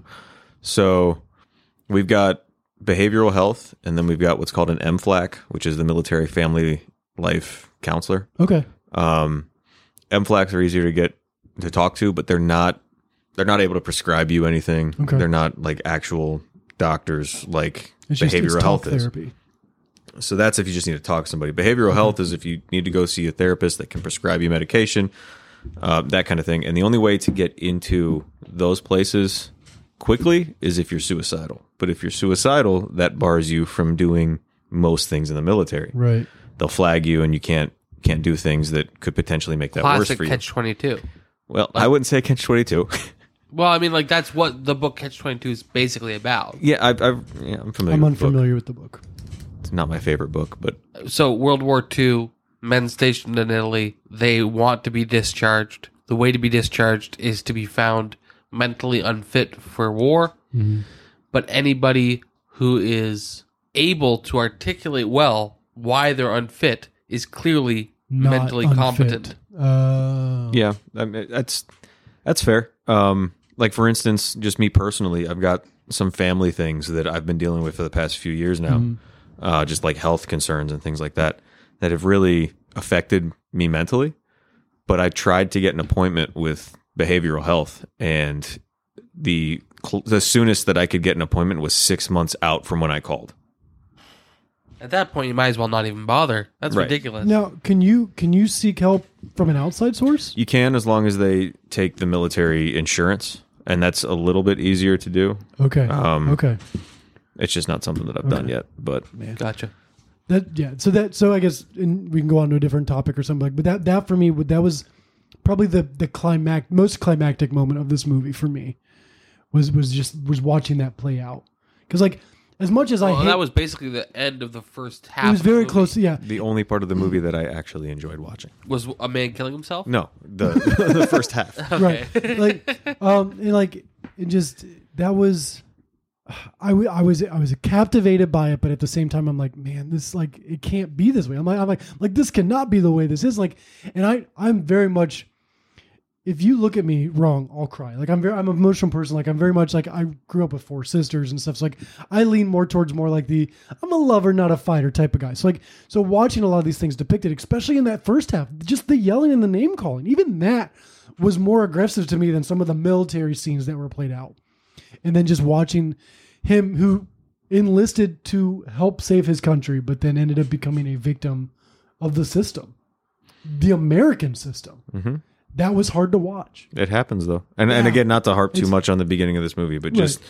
the accuracy of that boot camp section of the Yeah. movie was after watching it because I watched it before when I before I was in the military, and now watching it again after I've been in the military, I had a much more visceral reaction to that part of the movie than I thought that The I would. second half, yeah.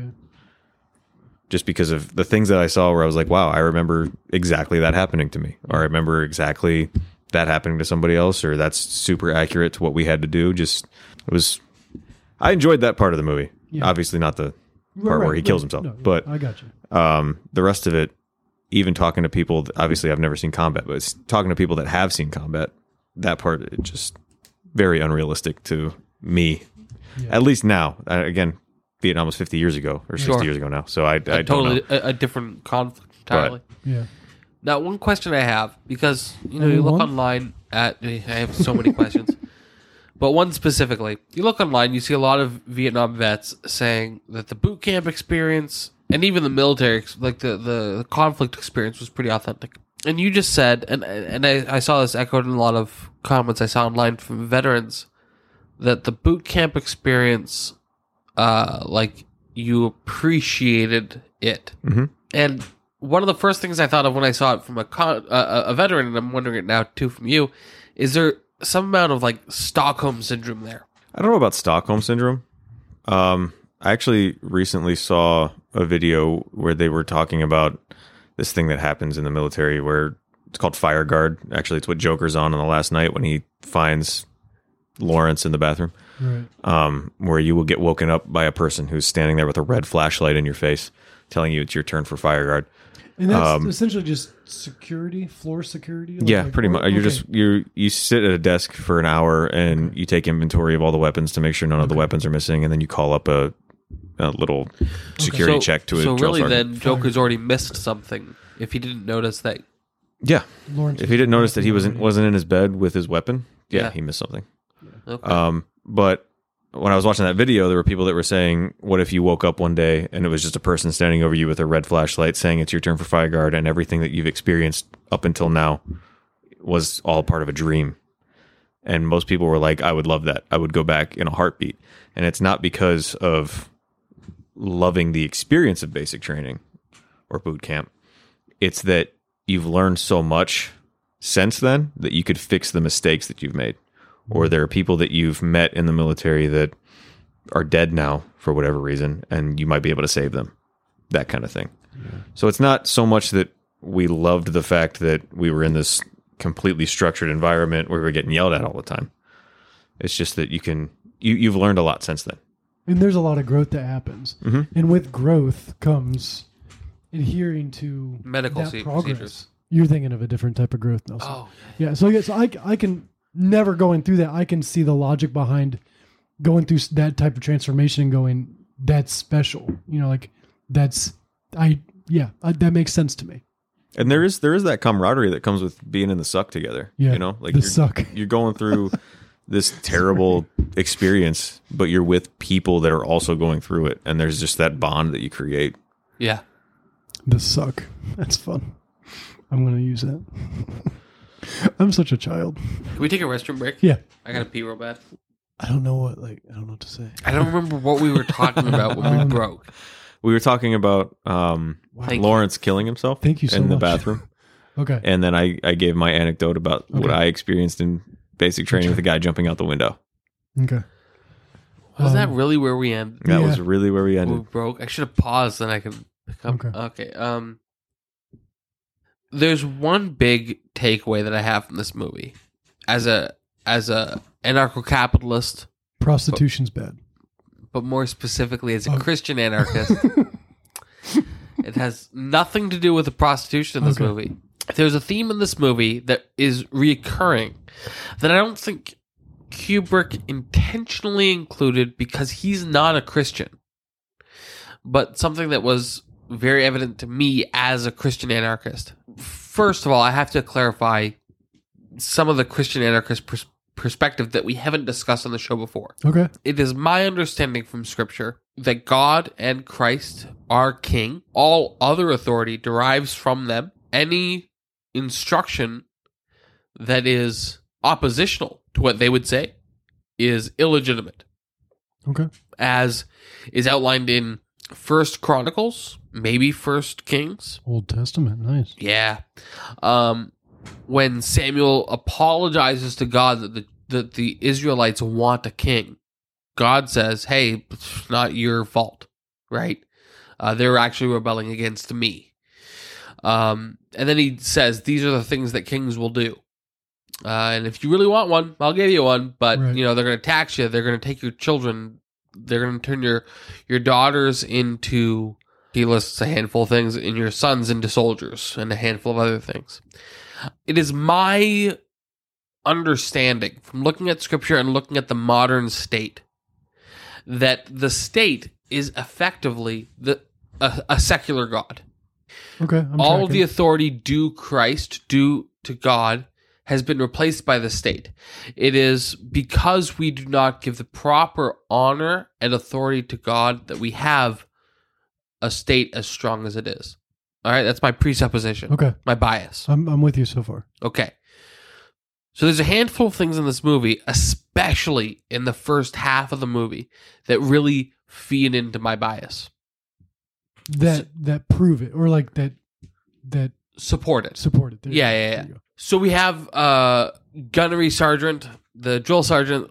He says to his men, "Pray," and in response to his instruction to pray, all of the men in the barracks say the following: "This is my rifle. There are many like it, but this one is mine." Mhm. My rifle is my best friend. It is my life. I must master it as I must master my life. Without me, my rifle is useless. Without my rifle, I am useless. I must fire my rifle true. I must shoot straighter than my enemy who is trying to kill me. I must shoot him before he shoots me. I will. Before God, I swear this creed. My rifle and myself are defenders of my country. We are the masters of our enemy. We are the saviors of my life. So be it until there is no enemy but peace. Amen. Amen, sir. Yes, sir. Now, as somebody who looks at the Pledge of Allegiance, for example, as f- flag worship, for me, this screams worshiping the state. This is a a, a, a group of people saying these same words Yeah. like a public call to prayer uh, where they are worshiping the state and their gun and and and like even in there there's there's specific wording before god i swear this creed uh, we are the saviors of my life amen right we also have later i love working for uncle sam so it lets me know just who I am. That's one of the what's word for that when they're running and chanting? Cadence. Cadence. One of the cadences. I love working for Uncle Sam. It lets me know just who I am. Who are these men finding their identity in? Now, as Christians, we believe we find our identity in Christ. But these men find their identity in Uncle Sam, the government. And then later, today is Christmas. There will be a magic show at 0930. Chaplain Charlie will tell you how the free world will conquer communism with the aid of God and a few Marines. God has a hard on for Marines because we kill everything we see. He plays his games, we play ours. To show our appreciation for such power, we keep heaven packed with fresh souls. God was here before the Marine Corps, so you can give your heart to Jesus, but your ass belongs to the Corps. Do you ladies understand? Now, between these two quotes from from the drill sergeant, largely, for me as a Christian anarchist who sees the the state as a subversion of God's supreme authority, both of these just like cry out about how that is true. Kubrick's not a Christian, so I don't think that that's an opinion of his that he's Was. Was an opinion of his, right? Like if Leo Tolstoy had wrote this, wrote this, I'd be like, oh, well, he's making a point. Kubrick's not a Christian and he's not an anarchist, right? He's just anti-war, and he chose to put this in. For me, this is just like the epitome of sacrilege. I, I have questions for both of you, Jeff as a Christian and Connor as a army whatever. yeah. Um, That's what we call ourselves. Army, whatever. There we. Jeff, as a Christian, Yes. how much did these moments in the movie bother you? Connor, as a military person, how much did these moments consistent with your experience in in boot camp? Jeff first. So honestly, like those those two specific quotes you you gave, like those didn't. I didn't even put much thought into them as much as I did that initial thought where he was doing the racial slurs and just saying like all these things are gone now. You're all this. Like that affected me more. Just that that removal ident- the removal of identity. I dwelled on that more than the and, again, that also and, and I I know I'm jumbling around here. That kind of set the the scene for me. Like okay, so so if, if these people have no identity, then for me, my faith is part of my identity.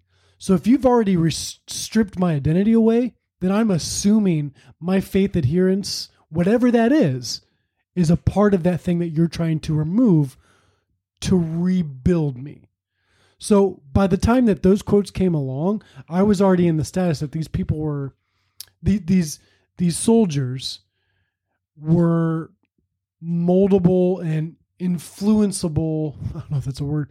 Um, cre- uh, humans, but th- I think, but the redeeming factor is the other thing that you have not mentioned yet is when um the one character disagrees with the drill sergeant about his faith. Joker, but Prince, uh, uh, not not about his faith, Well, about specifically about the Virgin Mary, Cor- correct, which correct. as Right. Protestants we don't believe in the Virgin Mary, right. Well, she existed, But The she Virgin- wasn't a virgin.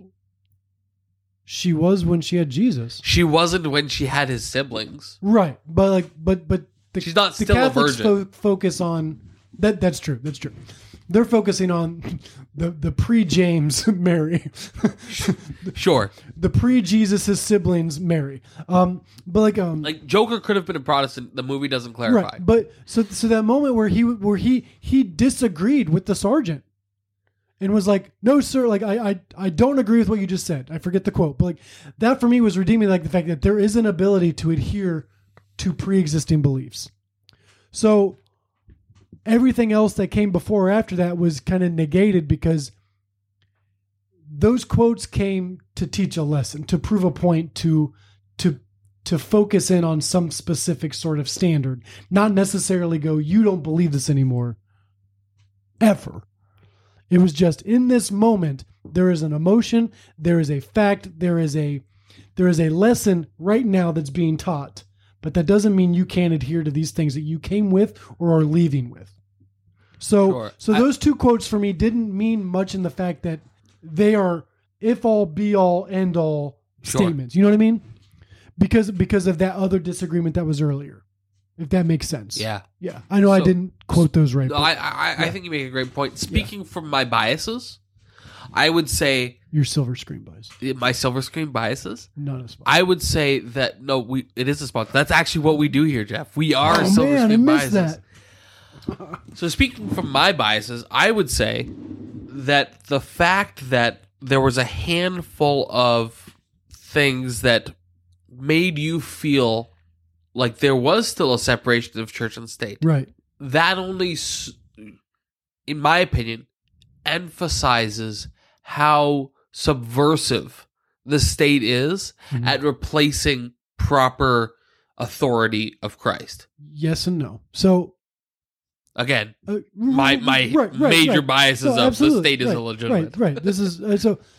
In I adhere to Christianity, Of course, but that's a, that's a great way to start with this with, paragraph. with with with what I believe, I believe that we've been given the freedom of choice.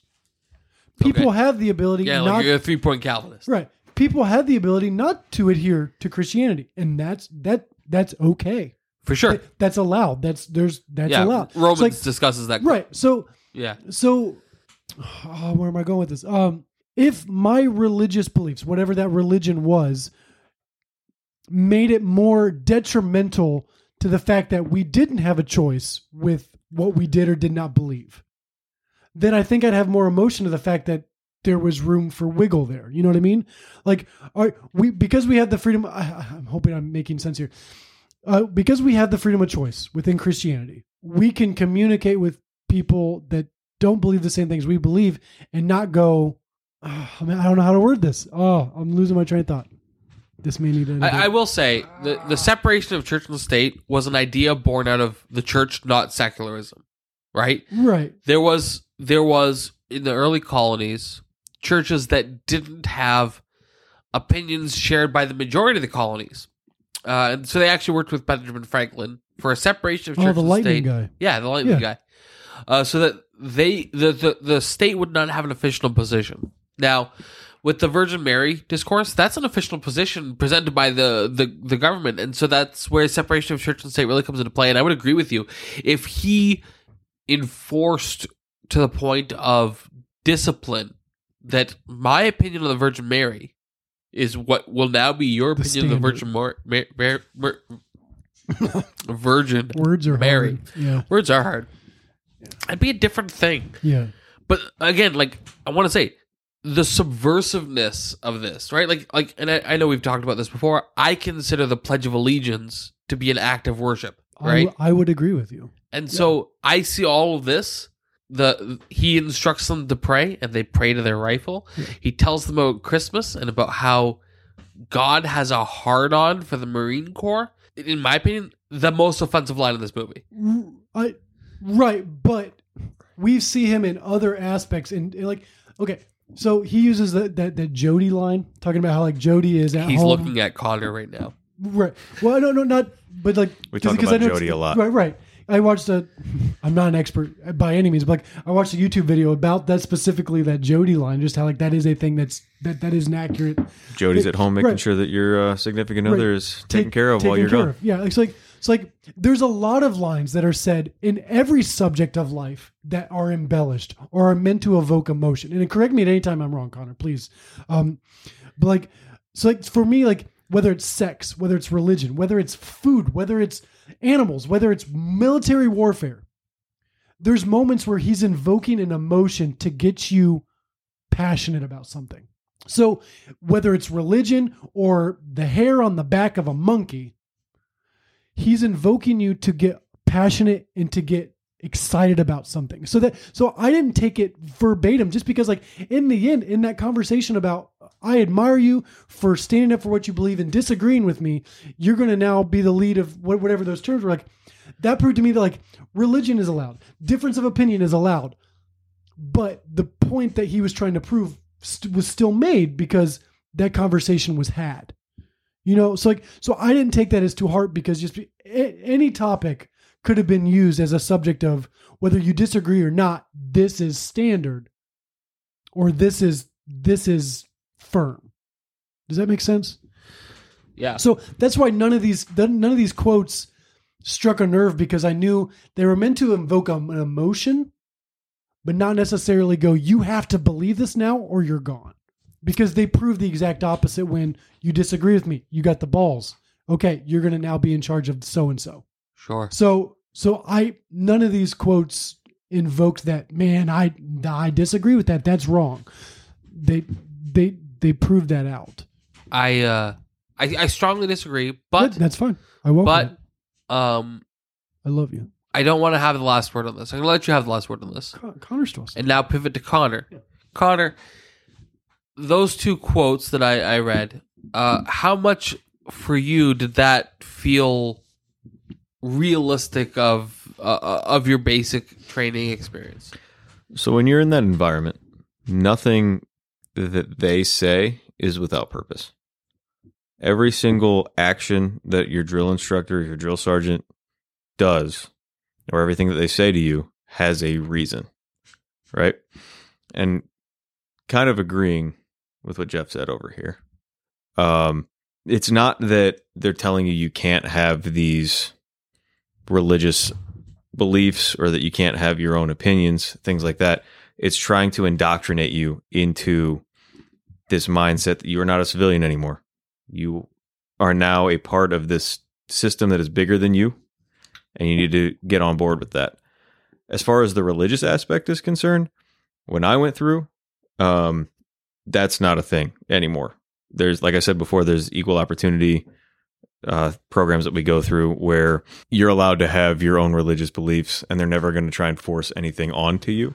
But as far as I don't know, you you you you equated it with basically taking that false idol essentially, right? Yeah, a hundred percent. Um, we do we we don't do that exact thing. This is my rifle thing. That's They actually do that in the movie Jarhead. I don't know if you've ever seen that movie. I have, seen, yeah. I've seen John. Um, In they high school, but- the exact same quote. This is my rifle. There are many like it, but this one is mine. So they do the same thing in Jarhead, right? We don't do that specifically, but we are required to say the soldier's creed pretty much every day until it's ingrained in our heads. Just the title, The Soldier's Creed, makes me so uncomfortable. But go on. Where Can you repeat it for us? Can you take me higher? it's That's, that's not all we why do. I'm uncomfortable, but It's- thank you, Jeff. It's soldiers that are just standing there singing Creed in the morning. Uh, Kryptonite. Soldiers. Creed. Kryptonite was our favorite. Of That's course. three doors down. Really, Oh, uh, personally, Kryptonite is my kryptonite, but Um, no, so the Soldier's Creed says, uh, "I'm an American soldier. I'm a warrior and a member of a team. I serve the people of the United States and live the Army values. I will always place the mission first. I will never accept defeat. I will never quit.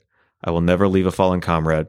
I am disciplined, physically and mentally tough, trained and proficient in my warrior tasks and drills. I will always maintain my arms, my equipment, and myself. I am an expert and I am a professional. I stand ready to deploy, engage, and destroy the enemies of the United States of America in close combat.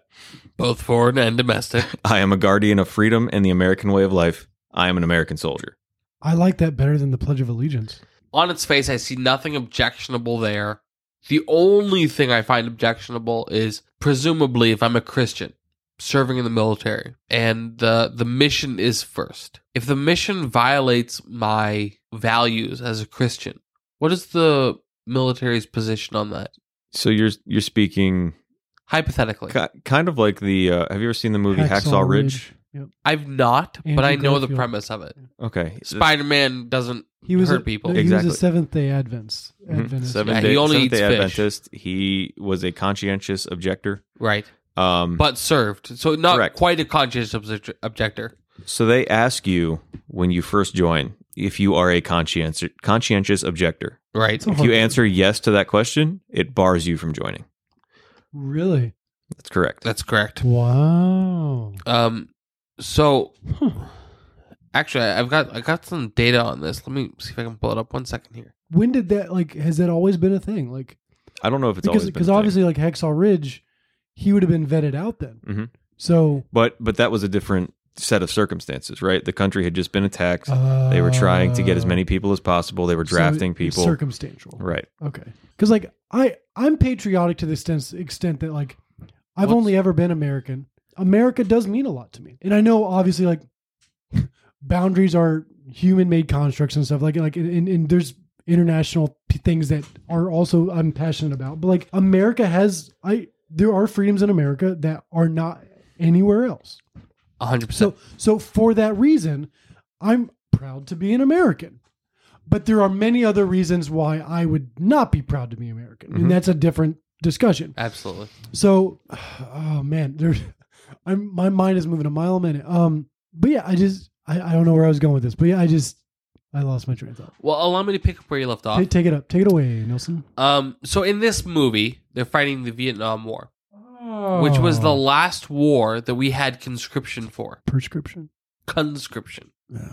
Now, there are people that disagree with this. My position is similar to the Rothbardian position, uh, Murray Rothbard, who says that conscription is slavery. To define slavery, a form of forced labor in which people are treated as property and are forced to work against their will, usually, but not necessarily, for no pay. So, conscription, uh, some people say, is not slavery the Rothbardian, Murray Rothbard position is that conscription is slavery. You're being forced into occupation as a soldier for pay, but there's no choice in the matter. Okay, it's not voluntary.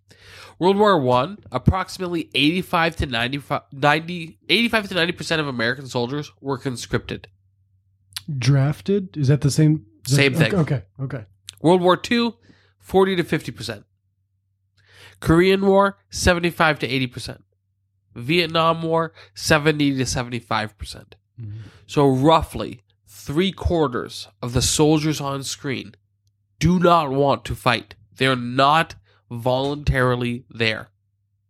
Now, Jeff, we actually know a guy who was drafted for for Vietnam War and chose not to fight. He was a conscientious objector. Because he was a conscientious objector, he was sent to assist in the construction of bridges hmm. and was stabbed while building bridges several times. Are you serious? Now, Why that's the story as I remember it. Maybe incorrect. Well, even just You are beyond f- that, if you're being forced to do something that you don't want to do, outside of just child to parent relationship, Yeah. like outside of that, like if you're an adult and you're being made to do something up to the point that it's physical abuse or like there is physical rep- recommend, reprimations, Jail time. right? Right. That I would even go. That's a form of slavery. So yes, like Right. right. So I'm So trying. I'm tracking with if you. you if you refuse the draft, you will be jailed. right, right. I Now- don't. I don't agree with the draft. Now So- that is in in my understanding of slavery, that fits the bill. Is that comparable to chattel slavery of the South during the 1800s? Absolutely not. right. But there It's are lots. Right. There are lots of Right. forms of slavery. Yeah, it's not. Okay. It's not. Yeah, correct. So, To separate that. Yeah. given that context, the religious overtones here, for me, are incredibly offensive. These people don't want to be there to begin with, right? It, it, it's one thing if you are voluntarily uh, joining the military, which I mean, that alone I have my issues with, as we've discussed, Connor, uh, because of who it is for, not what it is for. It's one thing if you're there and they say, you know, pray, and then you repeat, "This is my rifle." It's a different thing entirely if you're there involuntarily. I have I have such serious issues with this. For me, I, I, I, similar to Connor, the first half of this movie is way more important than the second half. Yes, Kubrick does do a great job in the second half of illustrating the futility of war, but the first half is about venerating, worshiping the state, worshiping war. Um, there's a, a, a brilliant, he died at the age of 32, um, a, a gentleman named Randolph Bourne. He was Oh, I've seen his movies.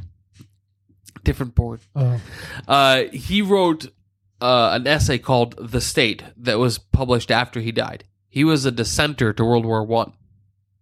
He coined the phrase "War is the health of the state." Now, for some people, that means when there is war, the state, the people of the state, right, the civilians, they unify in a in a unique way. We definitely saw that after 9-11, for Yeah. example. Yeah. And that's absolutely true. What he was saying when he wrote that, though, is that because of that unification, because of that centralization of power, the state gains more power. Um, the Leviathan state is an essay that really kind of highlights this. Right, like 9-11, we saw the Patriot Act signed, and now the Patriot Act is being used against the very people that championed it to begin with. and then Right. you get the Sokovia Accords as well. Yeah, in uh, in a totally fictional universe of the Avengers. Yeah. So, like, like Sorry, I can't, it's hard for me to. as as passionate as I am about ec- economics, I'm way more passionate about Yeah. war. Right? Like for me, this movie highlights everything that for me is the problem with the state, Mhm. the problem with the centralized Can- government. Yeah, Can I can I ask you a question? That like, if we step outside of this this movie Yeah, and 2023 and what our current political climate is, if you're reading the Bible and and, and you're reading depictions of warfare within the Bible, how do you feel about that? Like like because like because because. I'm getting because I'm getting your perspective of modern warfare, not the game, but like just like where we're at now as a country and stuff. Like God is, I mean, it's it's, it's a commandment. Like murder Yeah. is a sin, but like yeah, but fighting for what you believe and and standing up for your belief is not a sin and if it means if it means actively defending yourself to the point of breaking skin it's not okay but it's that's that's a logical outcome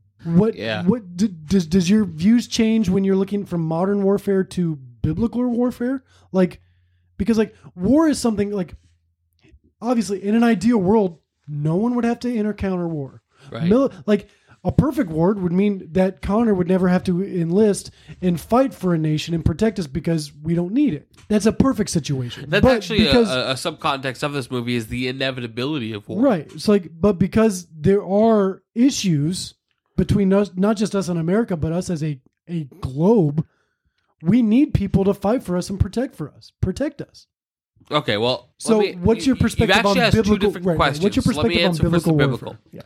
And the biblical is going to be very unsatisfying To who? to everyone.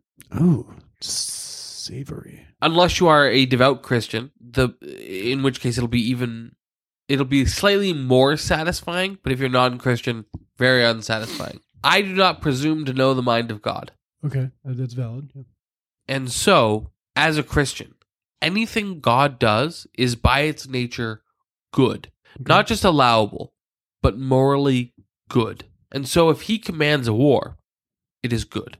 I don't necessarily understand and in many times disagree, but it is by its nature good.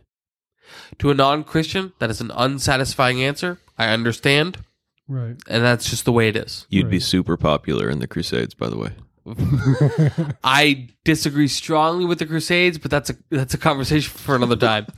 Um, and that, and, and for non Christian, that's a very unsatisfying answer. I get that, and I get why it's unsatisfying. Right when there was a time where I was an unconvinced Christian, to put it lightly. Right, um, probably not even a Christian by some people's standards, and for me, that would have been a very unsatisfying, unhelpful answer if you're a Christian, anything God does is by nature good, and so the wars he instructed are good. The American wars have not been, to my knowledge, instructed by the immutable word of God. Right. All of them? To my knowledge. I mean, it's valid. Yeah. I can't. I can't. I don't know if we can fact check that. Um, if you can find me evidence to the contrary, I'm open to it, but to my knowledge, right? And I get that's an unsatisfying answer, Right. But that is the answer. Right. And, and obviously, I'm I'm I'm I'm not trying to compare Vietnam to spiritual warfare, but obviously, there's a lot of battles Or within the or even outside of spiritual that are warfare just- to reclaiming Israel. Right. right? But despite not intending to, that is what the comparison you made, and, and Right, I don't correct, think it's correct. an unfair comparison. Yeah. Because like, because war is war is war is war, right? Like, In theory, like in like it, it looks different, but like it's also war. person versus person battle, a a battle is is a is a type of war. It can it can beat. Again, Connor, correct me if like I'm I'm I'm here to be corrected. Like it's we can have internal wars. We can have wars within ourselves. Like like Yeah. like it's like it's like a war is is a state of mind, but at some point there can be casualties to war. Uh, w- Right. Without without fail. Right. It's just at some point, like so, so. It's it's just where is there a line to where this is justifiable? Whether it's whether it's composed to a nation, a a a, a, defined border, or a spiritual border, or like like is is like are the wars that we've had as a nation I valid? I don't know. Do I want to say that? Like, Yeah, I like- mean, like, I, I would say that the last righteous war is the way that I would put it. Yeah. Um, would be World War II, Okay. And and even that wasn't like we didn't get into World War II because we had a desire to stop Hitler from Right. doing what he wanted to do. Because we were we, were, neutral. unaware. Right. Well, we weren't even unaware. We were neutral We were in that observing. war. we would send weapons and things to England, like Yeah. we're doing now with Ukraine, but we were fairly neutral in that war until Japan decided. Well, To hold, bomb us. hold on. I didn't want to get into this, but you just said something that's factually inaccurate, so I have to get involved here. We sent equipment supplies to the Allies and very explicitly denied equipment supplies to the Axis. We were involved. I'm not saying we weren't involved. I know. Well, we weren't on the battlefield. we weren't we didn't have boots on the ground but but what happened at pearl harbor was a not unprovoked and b not um there is evidence to say that fdr was aware it might happen and chose to take specific actions to defend specific ships and allow others to sink I'm not saying that we weren't involved in the war. Sure. The same way that I wouldn't say that we're not involved in the Ukraine war today. Mhm. That's a spicy position. I'm just saying that the government will tell you that we were neutral. Our official position is that. Yes. Yeah. Hmm. A Until we were position. attacked. And Right. at that point, Germany and the Axis powers, because Japan attacked us, had no choice but to declare war on us as well. Right. And that's Right. why we got involved in that war. Not I- that, that and I, I do want to clarify. When I say that Japan was provoked, I, I do not in any way justify their actions. It's still deplorable, but to say that it happened in a vacuum is inaccurate. I'm not saying it happened in a vacuum. I, I know you're not, but there are some that do. I'm just saying that, in my opinion, Right. that that's the last war that I can look at historically that the U.S. has been involved in and say there was a good reason to be involved in that war, Yeah, I'd agree with that. right? Even 9 11, like, I understand us being involved in any type of conflict in the Middle East because of what happened there. Mhm. But the official position of the the military and the government was to fight terror. It was the war on terror, right? And then we went into Afghanistan and we fought the Taliban. And the war on drugs and poverty and AIDS have gone so well. Yeah, Why not exactly. add terror to we the went list? we went into Afghanistan for 20 years Mhm. and fought the Taliban when really it was the Saudis that funded 9/11, but we're allies with the Saudis. So, we weren't really doing anything about 9/11 other than killing Osama bin Laden in 2012. Allegedly. That's right. Sorry, I'm just kidding. Just kidding. Um, now here, here's a fun, like a little, little thing to chew on. Like, can you have a military excursion, a battle, without it being called a war? Like, have, are there, are there, are there, Vietnam was For police sure. action. but that was also called Vietnam War. No, it's the Vietnam police action. Connor, like, like, uh, can you? At what point does it go from military boots on the ground action, gunfire, to where okay, now it's a war? We do that all the time, Okay, even today. okay, Right now, we're the war on terror is over. right, We, right, with- we withdrew from Afghanistan. That's not a thing anymore. Right. We still have troops on the ground in Iraq and in Syria Mhm. that are fighting ISIS, a terror organization. Right. And there's Right. there's there's action Mhm. taking place and stuff and there are They're okay. they're they're straight shooting at each other, Right. and but it's not a war, it's just they're just some battles. exactly Okay, presidents Okay. okay. all the way back, you know, from Bush on have have enacted drone strikes Gotcha. on on leaders of terror organizations across the world. And that question was just me being ignorant because like I, I am outside of this this this knowledge. and, So, and okay. those aren't considered wars. A Gotcha. war is when one organization, a full-on political organization, declares war Mhm. on another political Okay. organization. Okay. I I track with you. Gotcha. Man, I, I am loving this conversation and I, I hope you is if you've and, and I will I will pause and say like um if you you guys who are listening, I we we want to have conversation online like like, like chime in I, uh, put in facebook instagram twitter like let us know what you're thinking whether you agree or disagree like we we are this is an open discussion we are here for all sides of the the spectrum and stuff we just we just want to hear we just want to have this conversation so respectfully of course um but um we can we can all have we can have different sides and, and disagree but we can be respectful about it. So just but please let us know what, what your thoughts are about this conversation. I'm loving this. Like this is this is this is so in I, i'm so engulfed in this by the way. This is incredible. I, I also would like to say that I don't think that this movie is an anti-war movie. I know that you brought this up earlier in what you were saying that Kubrick was trying to push his position of being anti-war. More anti-violence than anti-war. I don't. I don't But think. again, I don't see this as an that- anti-war movie. That's from my sample size of two Kubrick movies, both of which I've watched for this podcast. Wait till you get to 2001: A Space Odyssey. and, uh, and- and I'm, I'm glad you mentioned that because like and this is just a little quick blurb here like when we were talking about um kubrick's religious perspective um i just i just did a quick google and i guess there's a lot more themes of religious and i've never seen that movie it is on the list though so we will eventually get to get to it but there's a lot more religious parallels in that movie than there was in this so he was not a christian to what i can see on the interwebs but there are a lot more faith based metaphysical themes in that 2001 Space Odyssey. So so this conversation will continue at least on the Kubrick topic of his perspective on life and stuff. So just a just a foreshadowing. I, I think that there are themes in the movie that are anti-war, for sure, but I don't think that that was his goal. Right? Like Right. even the name of the movie, Full Metal Jacket. Do you do you guys know anything about how he came up with the name for that?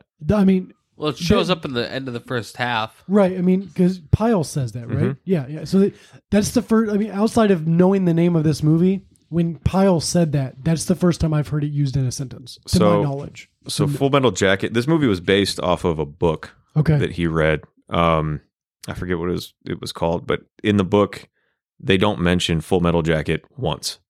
Hmm. And the reason why he named it that, at least as far as anyone can tell, is that within the Geneva Convention, which the United States is part of, it states that the only ammunition that you're allowed to use is a full metal jacket round. Because a full metal jacket is it's essentially a bullet that's coated in copper okay. and it will generally go through a person and create an exit wound whereas like a hollow point or a soft metal ja- or a soft jacketed round will fragment within a person uh, it's the reason why police use hollow points Okay. because when they're trying to take down somebody they don't want to have to worry about that round going through them and then hitting something past the person that they're shooting at Right. in war you don't want that fragmentation because it creates a wound that's almost impossible to fix Mm. right? Um, so the Geneva Convention states that you have to use full metal jacket rounds, and Kubrick was essentially commenting on the absurdity of having rules for warfare with the name of this movie. Hmm. Wow.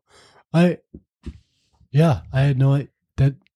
That wow, that's incredible. I've this got is great. I've got something else out of this movie that I want to discuss, and I'd love to hear your opinion on Connor and Jeff. Um, so Joker, when he leaves basic or boot camp, he becomes media correspondent for the military. They have a specific title for it, but uh, there's a conversation between him, him and Rafterman. Rafterman says, "You know what really pisses me off about these people? We're supposed to be helping them, and they crap all over us every chance they get. I just can't figure that out." And then Joker says, "Don't take it too hard, Rafterman. It's just business."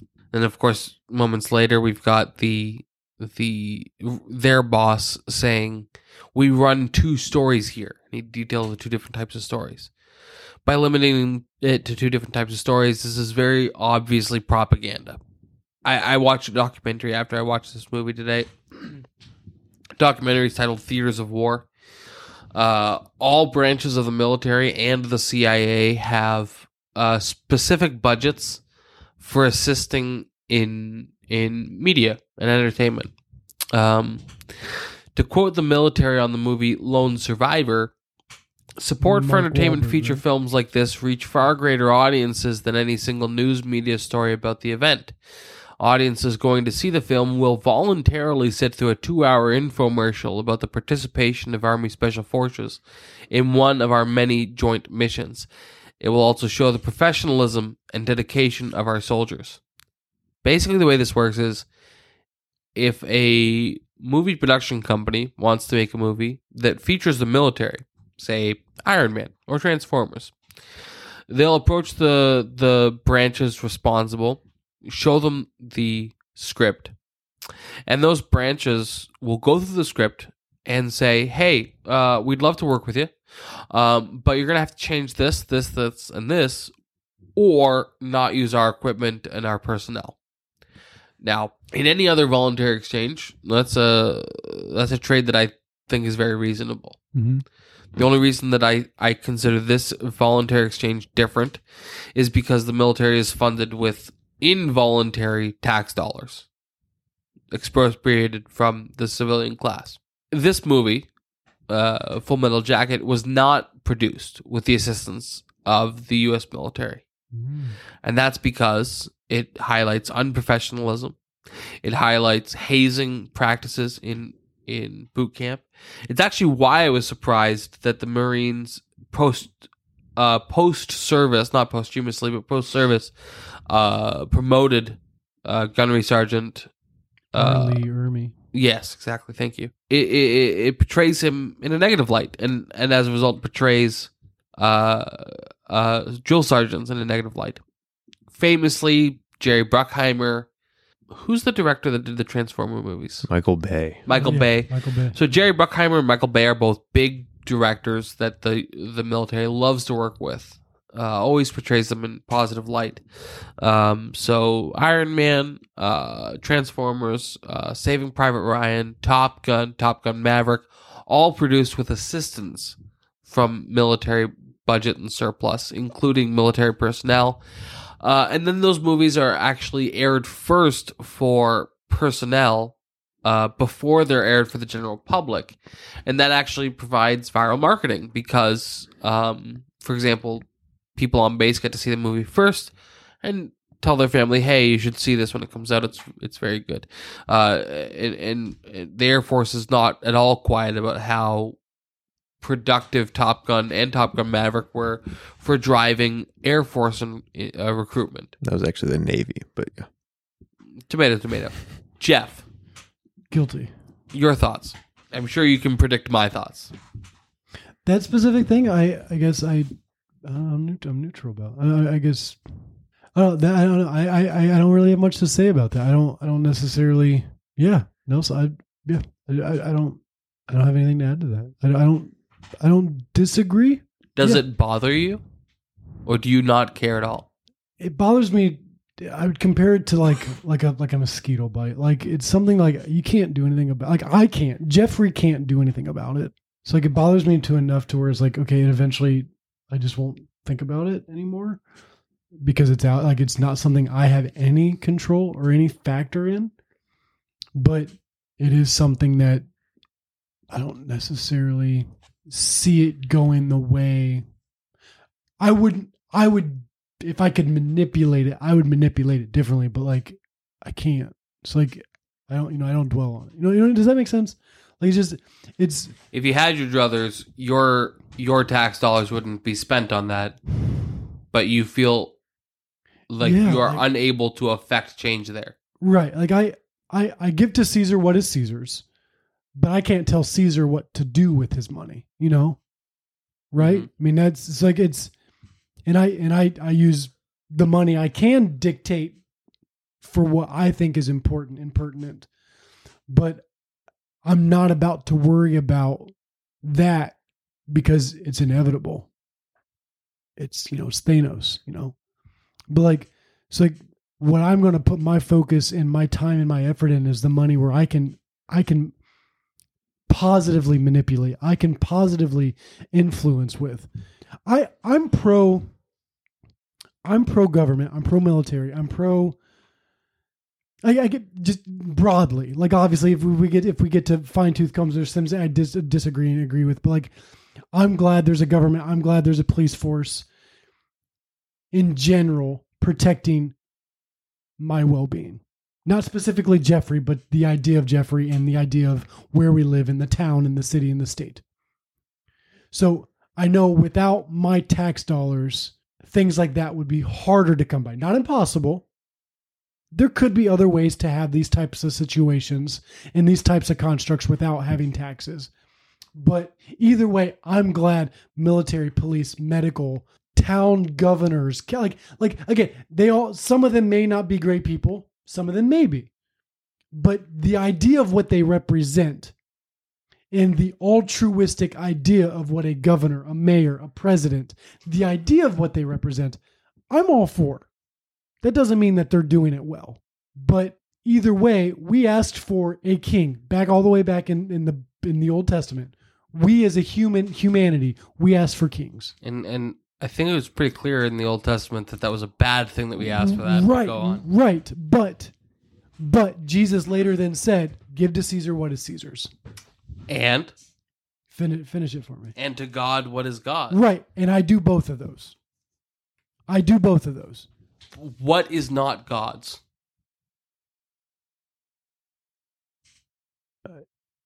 I don't know how to answer that. I, I, mean, I, I, I, I don't know. I don't because everything's God's. And But the idea that us as humanity asked for leadership, for rulership. There in itself lies a a systematic construct. Okay. And God acknowledges it. Jesus acknowledged it and goes, okay, you wanted it. There's a price to pay for it.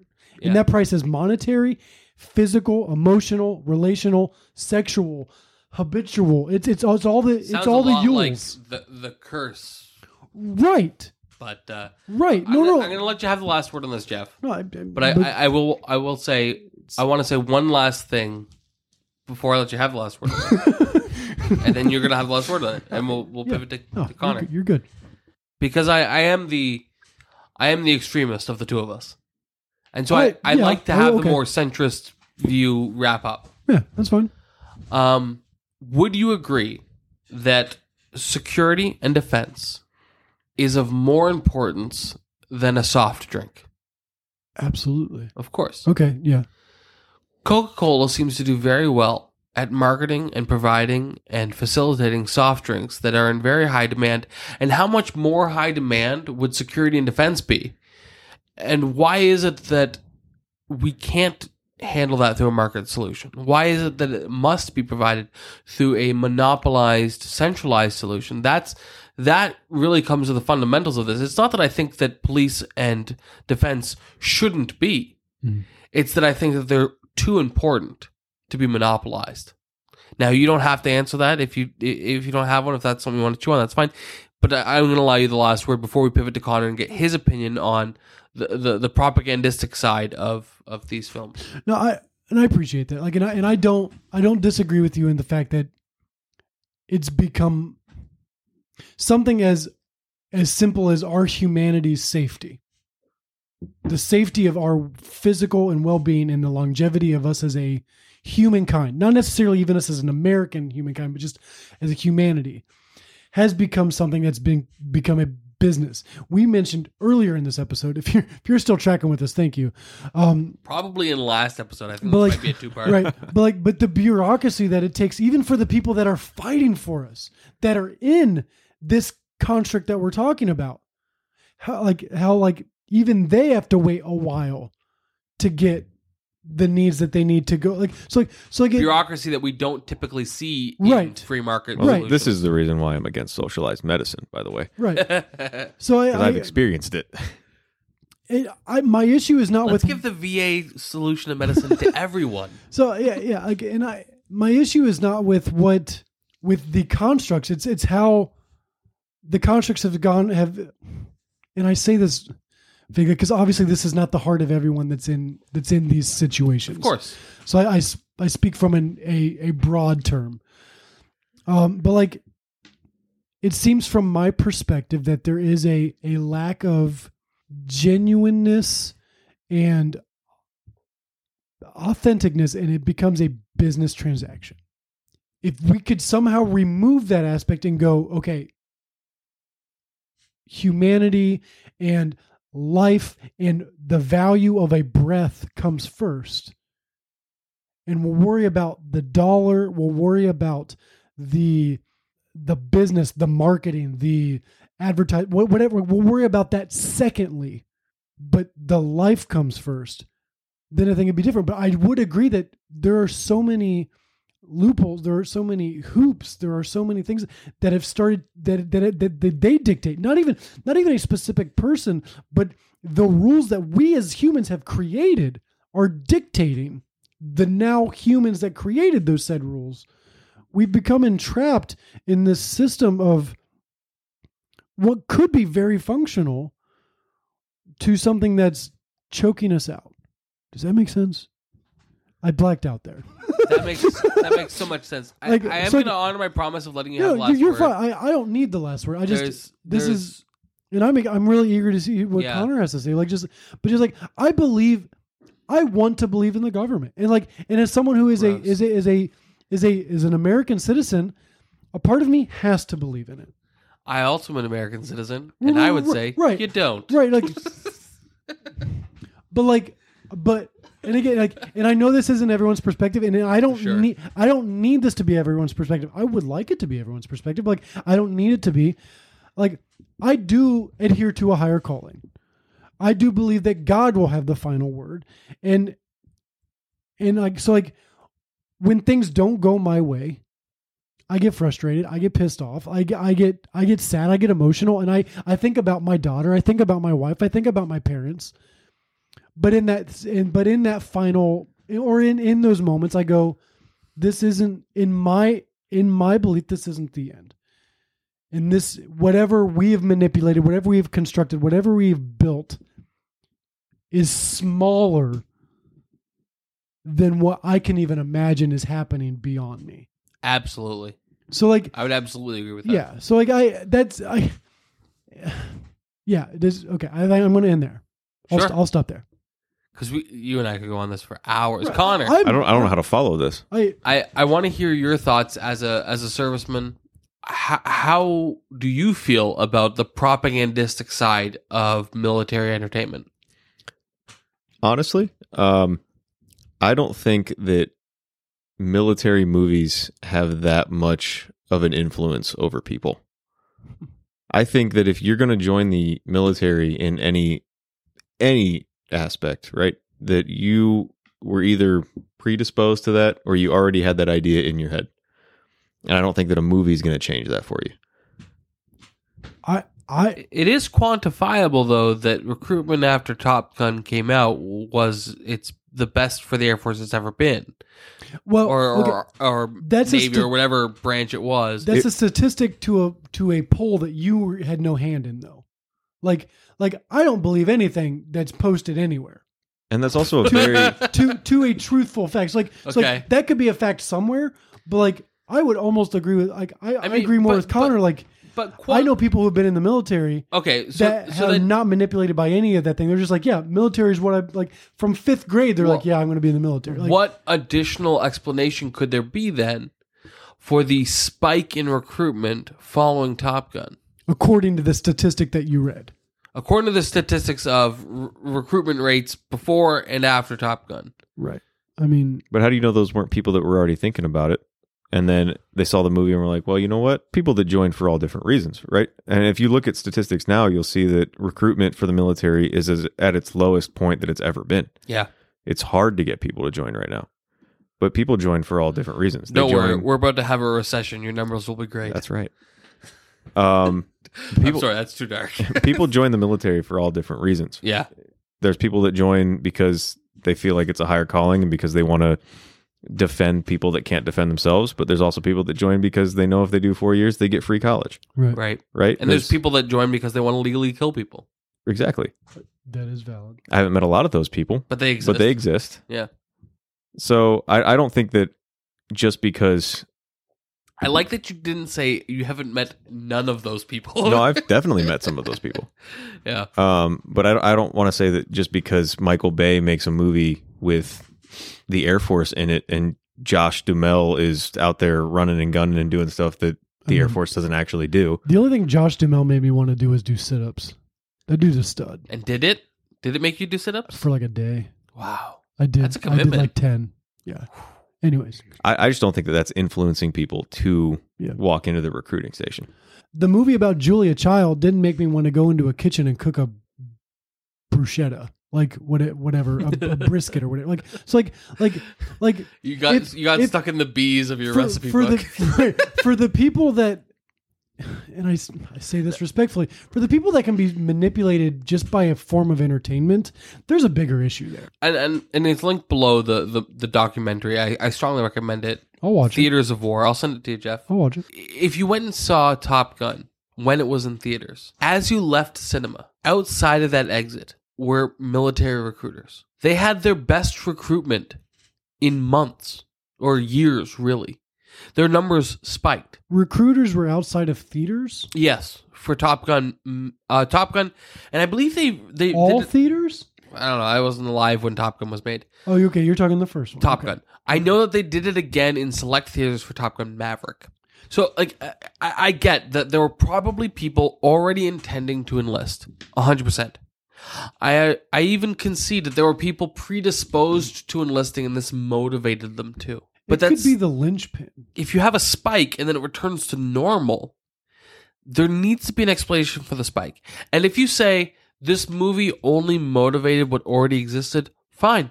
I'm open to that interpretation, but you need to explain what caused that pre existent motivation prior to the movie. I think that these movies are very, very effective propaganda. The things that we see in, like Top Gun, for example, are way more lighthearted, way more like hero's story, Way more volleyball. way more sexy volleyball, as Jeff said.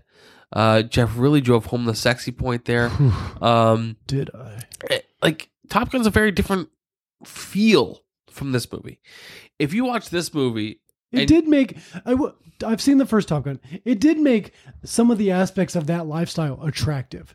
Yeah. But never once did I go, man. Like, like yeah, I'm only one person, but like, I would I would have had to have thought about military before going into that movie for me to leave that theater and go, okay, I'm gonna do it. sure, I'm gonna. sure, enlist." I- that could not have been the initial thought for them. And if it was, I Absolutely. want to see the rate of how many of those people stayed within, like commit. Oh, like, what was the wash rate of those people? Right, like how many Yeah. of those people were able to make it through basic. That's a great question. That's Right. a great question because my point isn't that these are people that never would have considered it before and then enlisted. My point is that there's people that, like Ross and Connor, both considered enlisting. Only Mm-hmm. Connor did. So Connor watched Con Air. Yes. Act of valor, actually. Had there been, All- I've a- seen that one, Had there been a Top Gun equivalent for our generation, would Ross have enlisted? Maybe we don't know because you can't counterfactual. Right. But my point is, like, there, there's a lot of people that consider it and choose not to for whatever reason. And then a movie like Top Gun, which is tax funded, which I have an issue with, bringing people in the military. Like, I have an issue with that. Like, well, let me ask you this, Connor: Do you disagree that it's propaganda?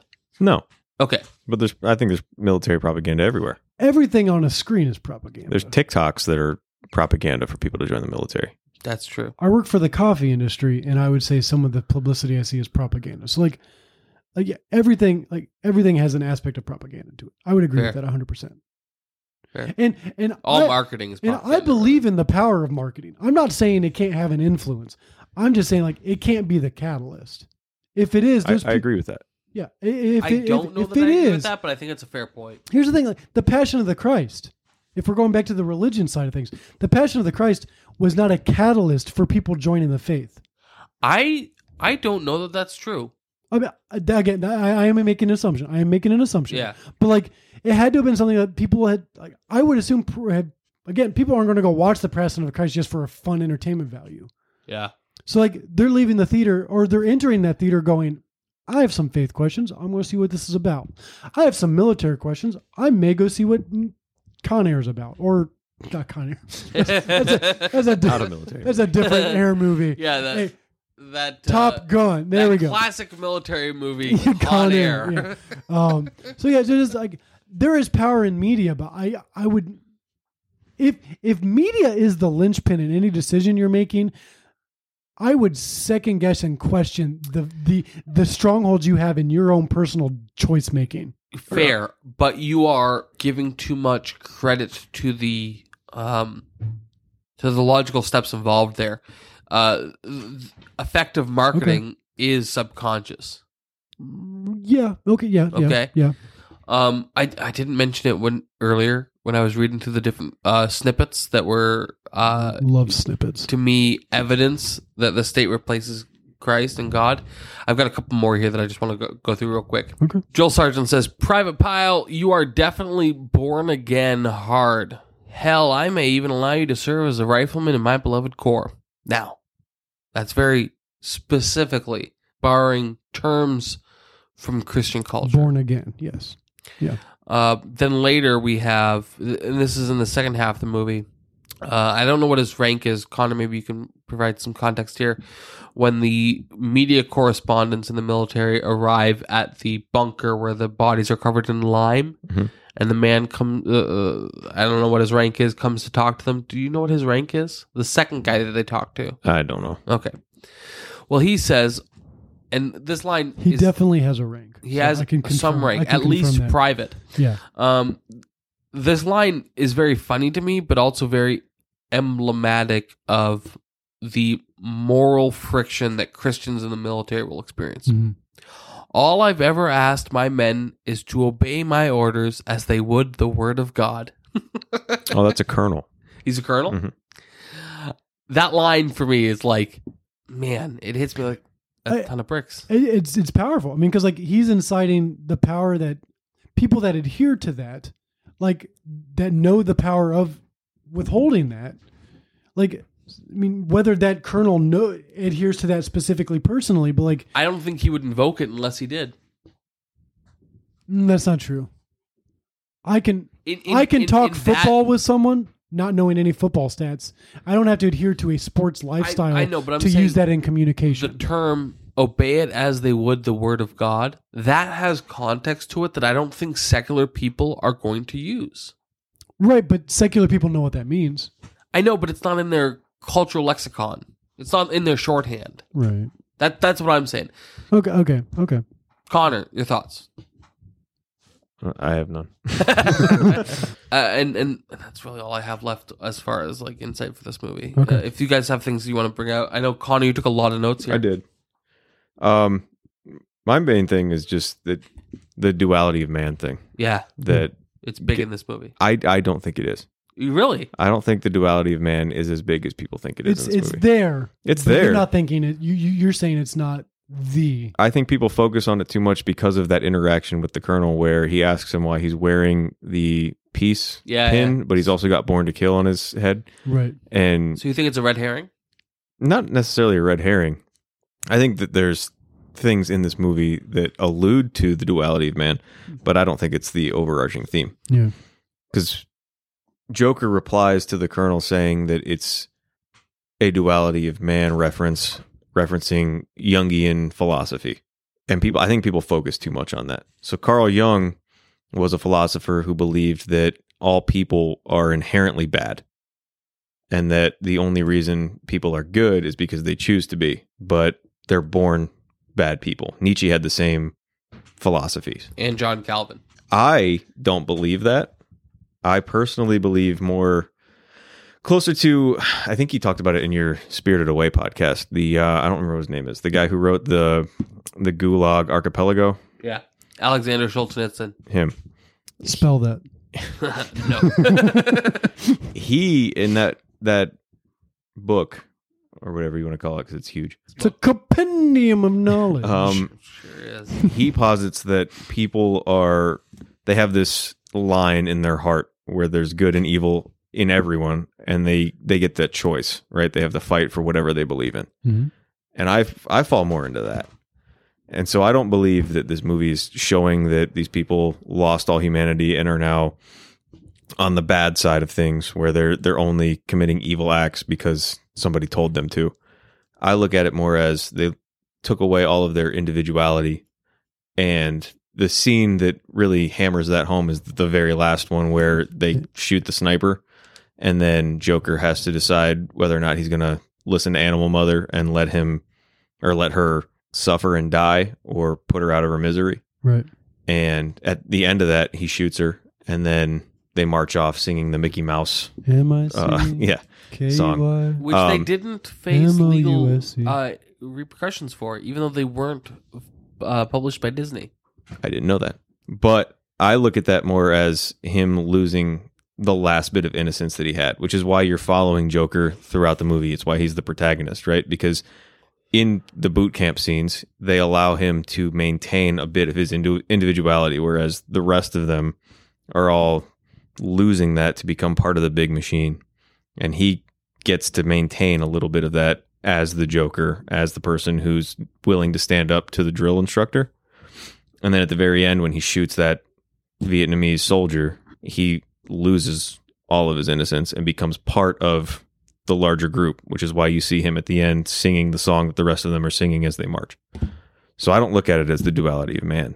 It's more the loss of innocence. This, this him becoming a singularity. Right. Yeah. He's he's finally conforming to the rest Hmm. of the group. Wow. I wouldn't. I wouldn't disagree with that. From sp- specifically the perspective of the Joker. Yeah. Man, Kubrick has redeemed himself. Yeah, 100%. Anything else? I think that's pretty much it. Connor, you and I both read the things they carried in high school. Jeff, did you read that book? I'm I don't even know that title. I'm looking it up right now though because I'm going, I'm going to read it. Connor, do you remember it? The things that I remember aspects of it. Tim O'Brien. That's right. So uh, it is unclear whether or not this book was a compilation of firsthand experiences, stories told to him, or complete fiction. And that's on purpose.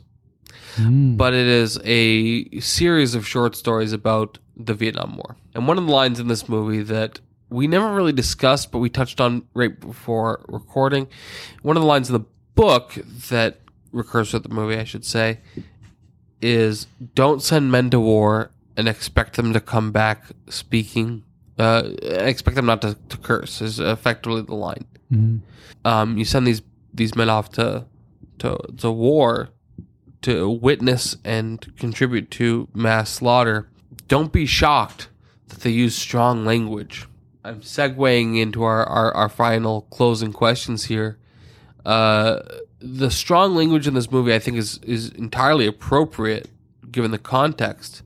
It didn't seem out of place. It didn't seem out of place. I, From do, my I, zero in personal experience in military. Yeah. I don't think you could make this movie and have it be PG thirteen. It has to be rated R. Right. Now, as a rated R movie, this is uh, undoubtedly less graphic than other Kubrick movies that I've seen. Uh, the other Kubrick movie I've seen. It's less sexually graphic. I would say it's more bloody. Yeah, There's, there's and the language is certainly stronger. there's more Clockwork casualties Orange in this movie. I mean, not even the war aspect, but just the suicide aspect. The well, specifically the suicide aspect in that that they show it. So I I would say that's more graphic than Clockwork. Clockwork was sexually graphic. I mean, like Sexually graphic, yeah. The language was cleaner in the Clockwork Orange than it was in this. the language was cleaner in Clockwork. Or- yeah, yeah, correct, correct. Yes. The the language in this movie, while shocking, I found to be com- almost pedestrian. Like, uh, very quickly becomes like, oh, this is just what the movie's going to be. Like, it, it, it loses its shock value almost immediately. it, it it's become a stereotype. Like I've seen, I'm, I'm going to list just a couple. I've seen the Hurt Locker, Jarhead. Um, the one other one was mentioned not too long ago. Um, Iron Man, no, not Iron Man. Transformers. Um, no, stop it. Act of Valor? Act of Valor. I've seen that one. that was close. Um, there's some other military movies I've seen that depict pre-battle conversation between a sergeant and the soldiers. And, like, Avatar. nailed it. Yeah, it's like it's like yeah, there was nothing in this movie outside of some of the Kubrick directed scenes that evoke specific emotions or like like the military depictions. None of that was surprising. It felt authentic. It, yeah, absolutely. The language, the the dialogue, there was nothing in it. I'm like, man, that it was unsettling, but not unauthentic to- from what I know. Connor, to your experience in the military, was the dialogue in this movie authentic? Absolutely. We swear all the time. Yeah. It's almost unheard of to hear a sentence that's spoken to you without at least one or two Do, f bombs dropped. Are are you, go, go ahead, sir. Well, I was going to say, are people of religious convictions within the military? Do, is their language any cleaner? That's what my question was. Not really. Okay. No. I mean, I'm Um, a I'm a potty mouth, so yeah. I would say not really. It's just kind of part of the culture. Yeah, you accept immediately. It, Like you get to basic training and your drill sergeants are swearing at you and just kind of what you you get used to. Do you ever have interactions with your drill sergeants outside? Okay, so I'm specifically the boot camp session. I, like we see the those interactions with Pyle and Joker and and Gunny Sergeant Hartman, but then like does that relation ever change relationship ever change outside of boot or basic like do you ever become buddies or like like is there ever, is there ever the ability to become equals with them With the drill sergeant with the drill sergeant. Like like and and, and it's never it's it's is it is it always just yelling, or is there ever that moment where it's like, okay, hey, we're let's let's talk natural talk.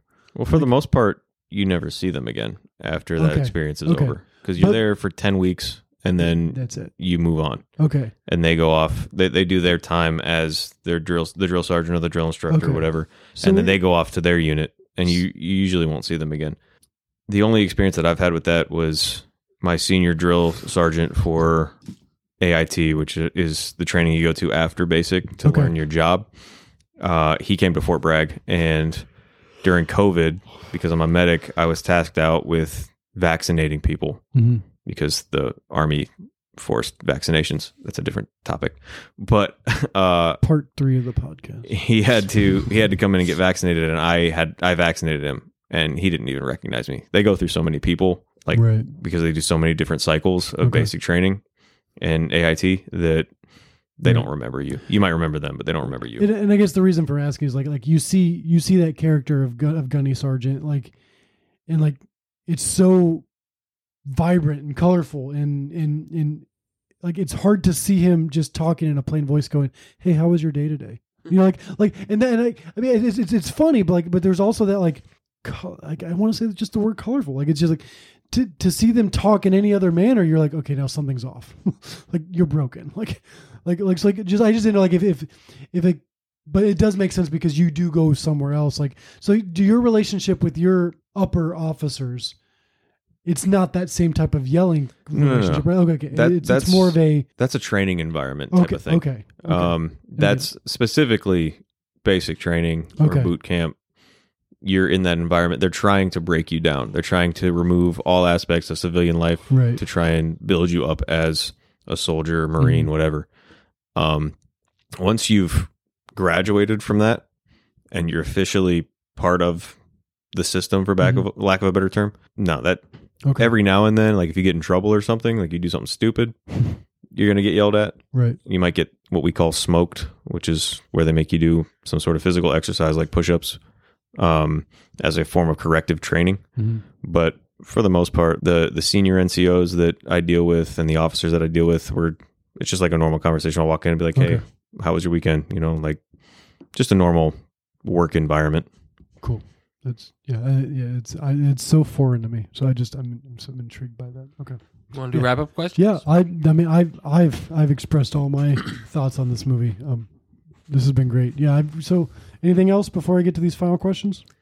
Connor, it has been an absolute pleasure This to have is- you on. I, I hope I- I didn't take up too much of your time here I honestly, you can have more of it, Connor, if you'd like. I I've, I I've enjoyed this. I want to have you on again for another military movie. there's more. Saving Private Ryan. There's so many There- military there's movies in there's more. There's more. And I've actually I've never seen Saving Private Ryan.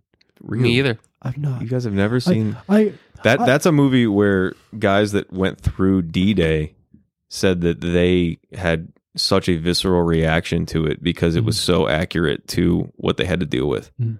like the opening scene of that movie is just insane I, I'm familiar with it, and I know my parents have watched it. And I know I've like would come down from my bedroom, and it would be on like, but like I've never watched it front to back. Like I'm, I'm familiar with it, but I've I've not seen it. Yeah, and I so I know it says on the top 250, and there's there's other mili- 1917s on the mili- on the top 250. I love that movie. Um, that one I've seen that one. So that one cinematically, that one's beautiful. Yeah, Like I, I I could watch that one again for cinematic purposes. for sure. I don't think I could watch Full Metal Jacket again.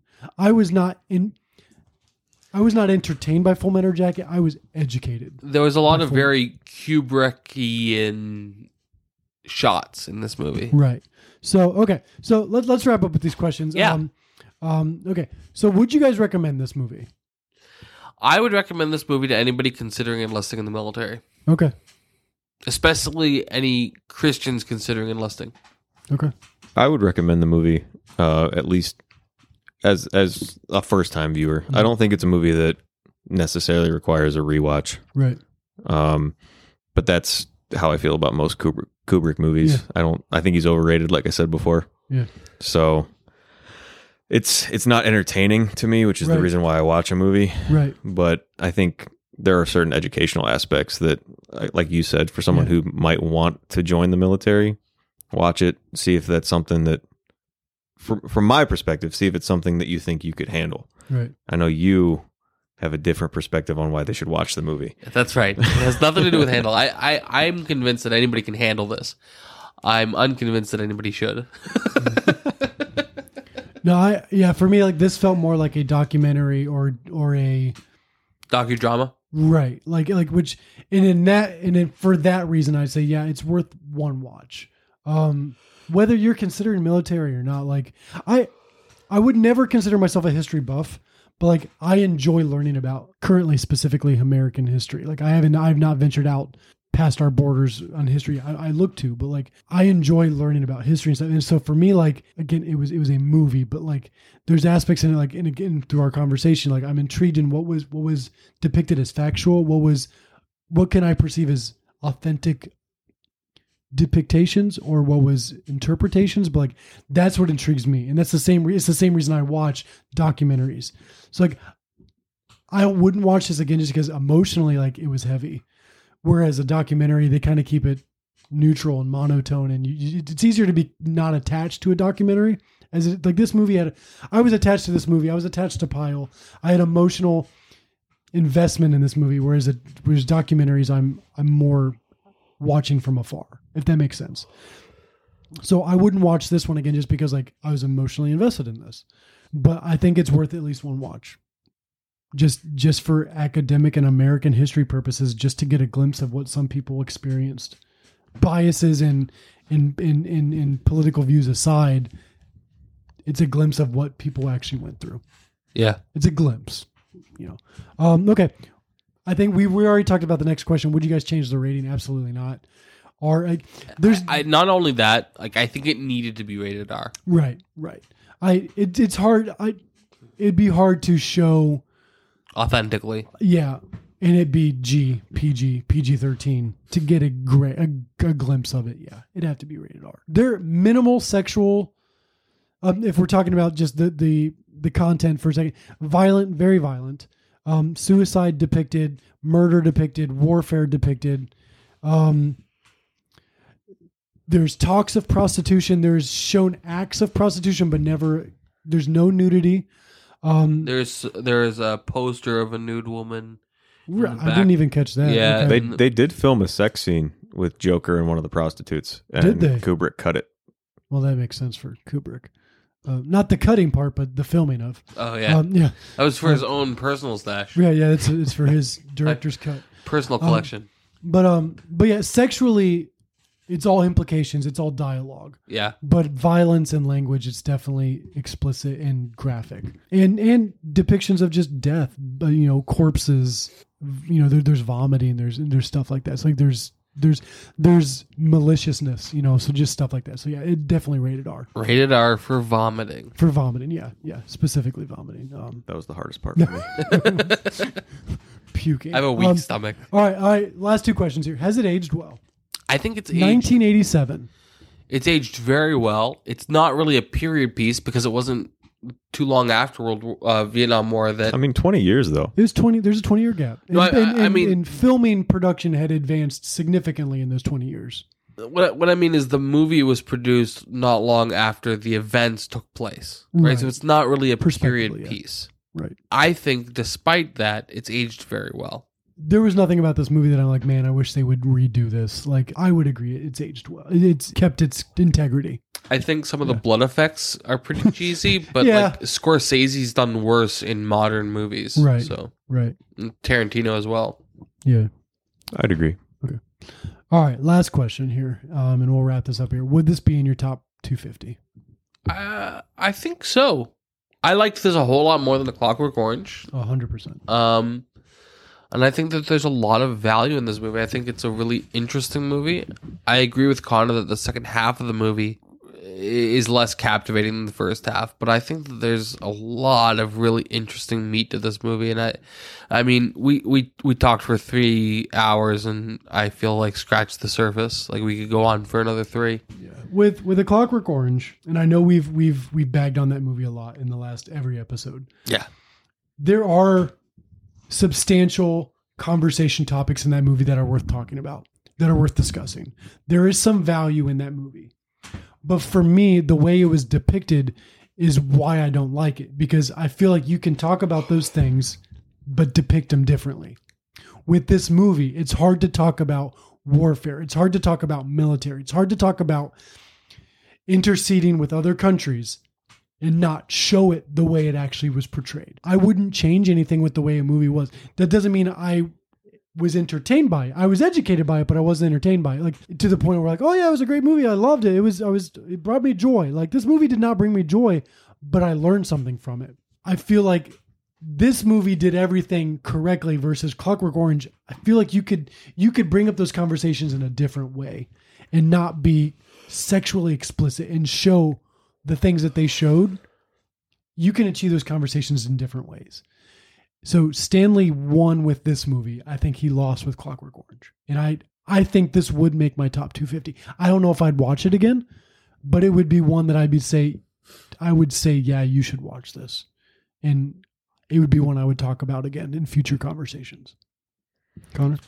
I think personally, this movie would not be in my top 250. Okay. Um, solely for the reason that I watch movies to be entertained, Right. And I wasn't entertained by this movie. Right. I think it's telling that the only part of this movie that people quote and that they remember is the first half with the boot camp scenes. And, Not entirely correct. well, and, and is People this quote the first prostitute a lot. Okay. and is this the movie After that, is this the movie where the line only steers and queers come from Texas? yes. Yeah. Okay, because I've You heard don't that look much like a cow. I, I've I heard will that say many places. I didn't know if this was the origin of it or if this they were also reusing something. Okay, yes because and I'd no. heard that before. So the guy playing the drill sergeant, Yes. he's drawing that from actual drill sergeant jokes. Okay. So that Well, line and and actually, R. Lee Ermey ad libbed most of his scenes in that I That's right. it. that I first part it, of yeah. the movie, and it's like the only time that Kubrick has allowed somebody to ad lib. So that that phrase predates the movie. Yes, The- the but it only but the movie queers come from Texas. popularized Okay. it for people Okay. outside the Okay, military. because that's been reused before, and I and I was like, For oh, sure. and I was I did not know that's where this originated from. Yeah. cinematically. But yeah, Um, no, for me personally, probably wouldn't be in my top 250. But I I don't think that it's in value or that it's it doesn't have value. Right. Sure, sure. Right. Right. The metric of would you put this in your top 250 is It's- so it's almost useless because Right. like it means nothing. And that's why we do it. And that's why we do That's why we do it. Yeah. It's Connor, on a binary scale of best movie ever, worst movie ever, 3.4. to be even broader. uh, to wrap up here, Connor, again, I know we, we said it recently, but I was so glad that you were able to come on and that This was awesome. that you were willing to do a military movie with us. I hope to have you again on uh, for another military movie or another movie of your choice. Um, I know that uh, you, you're going to be soon off to Colorado, so it's going to be a bit. But next time you're in town, I'd love to have you on again. I'll definitely be back. Thank you guys for having me. Yeah, this this a is great episode. This was this was incredible. Yeah, If you Um, measure our episodes by length, this is our greatest episode greatest episode. I'll take that as a compliment. probably biggest, be a our biggest. Feat. I measure everything by length. Yes. and you come up wanting. oh man, um, this is this has been incredible. I've enjoyed this episode. It may or may not be a two-parter, and I'm I'm going to be the one because I'm always the one, um, whether in this podcast or just in my life. But I'm I am the cheesy guy that will say thank you, Connor, whether you want to hear it or not. Thank you for what you do, um, and just thank you for your for what you added this to this podcast. Like this, your perspective is something we've not had yet in our short span of a of a podcast. But like it's valuable. I wish you great luck in, in, in your venture to Colorado and just um in what you will be doing there. And I I am grateful for what you do. Yeah. So that's all I have. Well, Um, thank so you. thank you. Yes. Like I said, uh, thanks for letting me come on here. Absolutely. Yeah. All right. In two weeks, we'll be back with Board Approval, a local band. We're going to go over the movie Jaws, Ah, yes. The shark movie. the shark movie. Got eyes like a dog's eyes. It's the only line I Oh, moved. Nothing for the movie. So, yes, join us in, in a couple weeks for Jaws. Uh, thank you again, Connor. yes. Uh, look forward to having you again in the future. And last but not least, we don't say this every episode, but if you enjoy this podcast, um, if this, if we, if we have any value to your ears, share us with someone. Um, let someone else know that you listen to us. Um, we we want to continue doing this, and we can only continue doing this by having listeners. Um, that's what makes it worth it. and we've said this several times uh, with with not a whole lot of engagement, but you know, uh, Jeff and I are available on on Instagram, Facebook, and Twitter. Twitter. Uh, if you have your own opinions of these movies, and we assume that you do, we want to hear them. Uh, you don't have to wait like Connor to be invited onto the show to share your opinions on why we're wrong. You can tell us why we're wrong right now. We want to be the, the start the start of a discussion. We don't want it That's to end with this episode ending. We want to spark people being inquisitive about what they're watching, what they're putting before their eyes and in their mind. So That's right. And since I let Jeff had the last word on a handful of things, if you are also an anarcho capitalist, please chime in to tell Jeff why he's wrong. Yes, please, I need you. All right. That's it for us. Thank you so much. We'll see you in a couple weeks. Thanks for listening. We hope you enjoyed this episode as much as we did. If you found value in what we discussed today, please consider leaving us a rating and review. And don't forget to subscribe so you never miss an episode. If you have any feedback or suggestions, we would love to hear from you. That's right, tell us why we're wrong. If you want even more content and ways to engage with us and each other, check out our Patreon page. By supporting us there, you'll get access to exclusive bonus content and help us continue to create high quality episodes, as well as help pay for our future plans. Links to our social media, merchandise, and Patreon are in the show notes.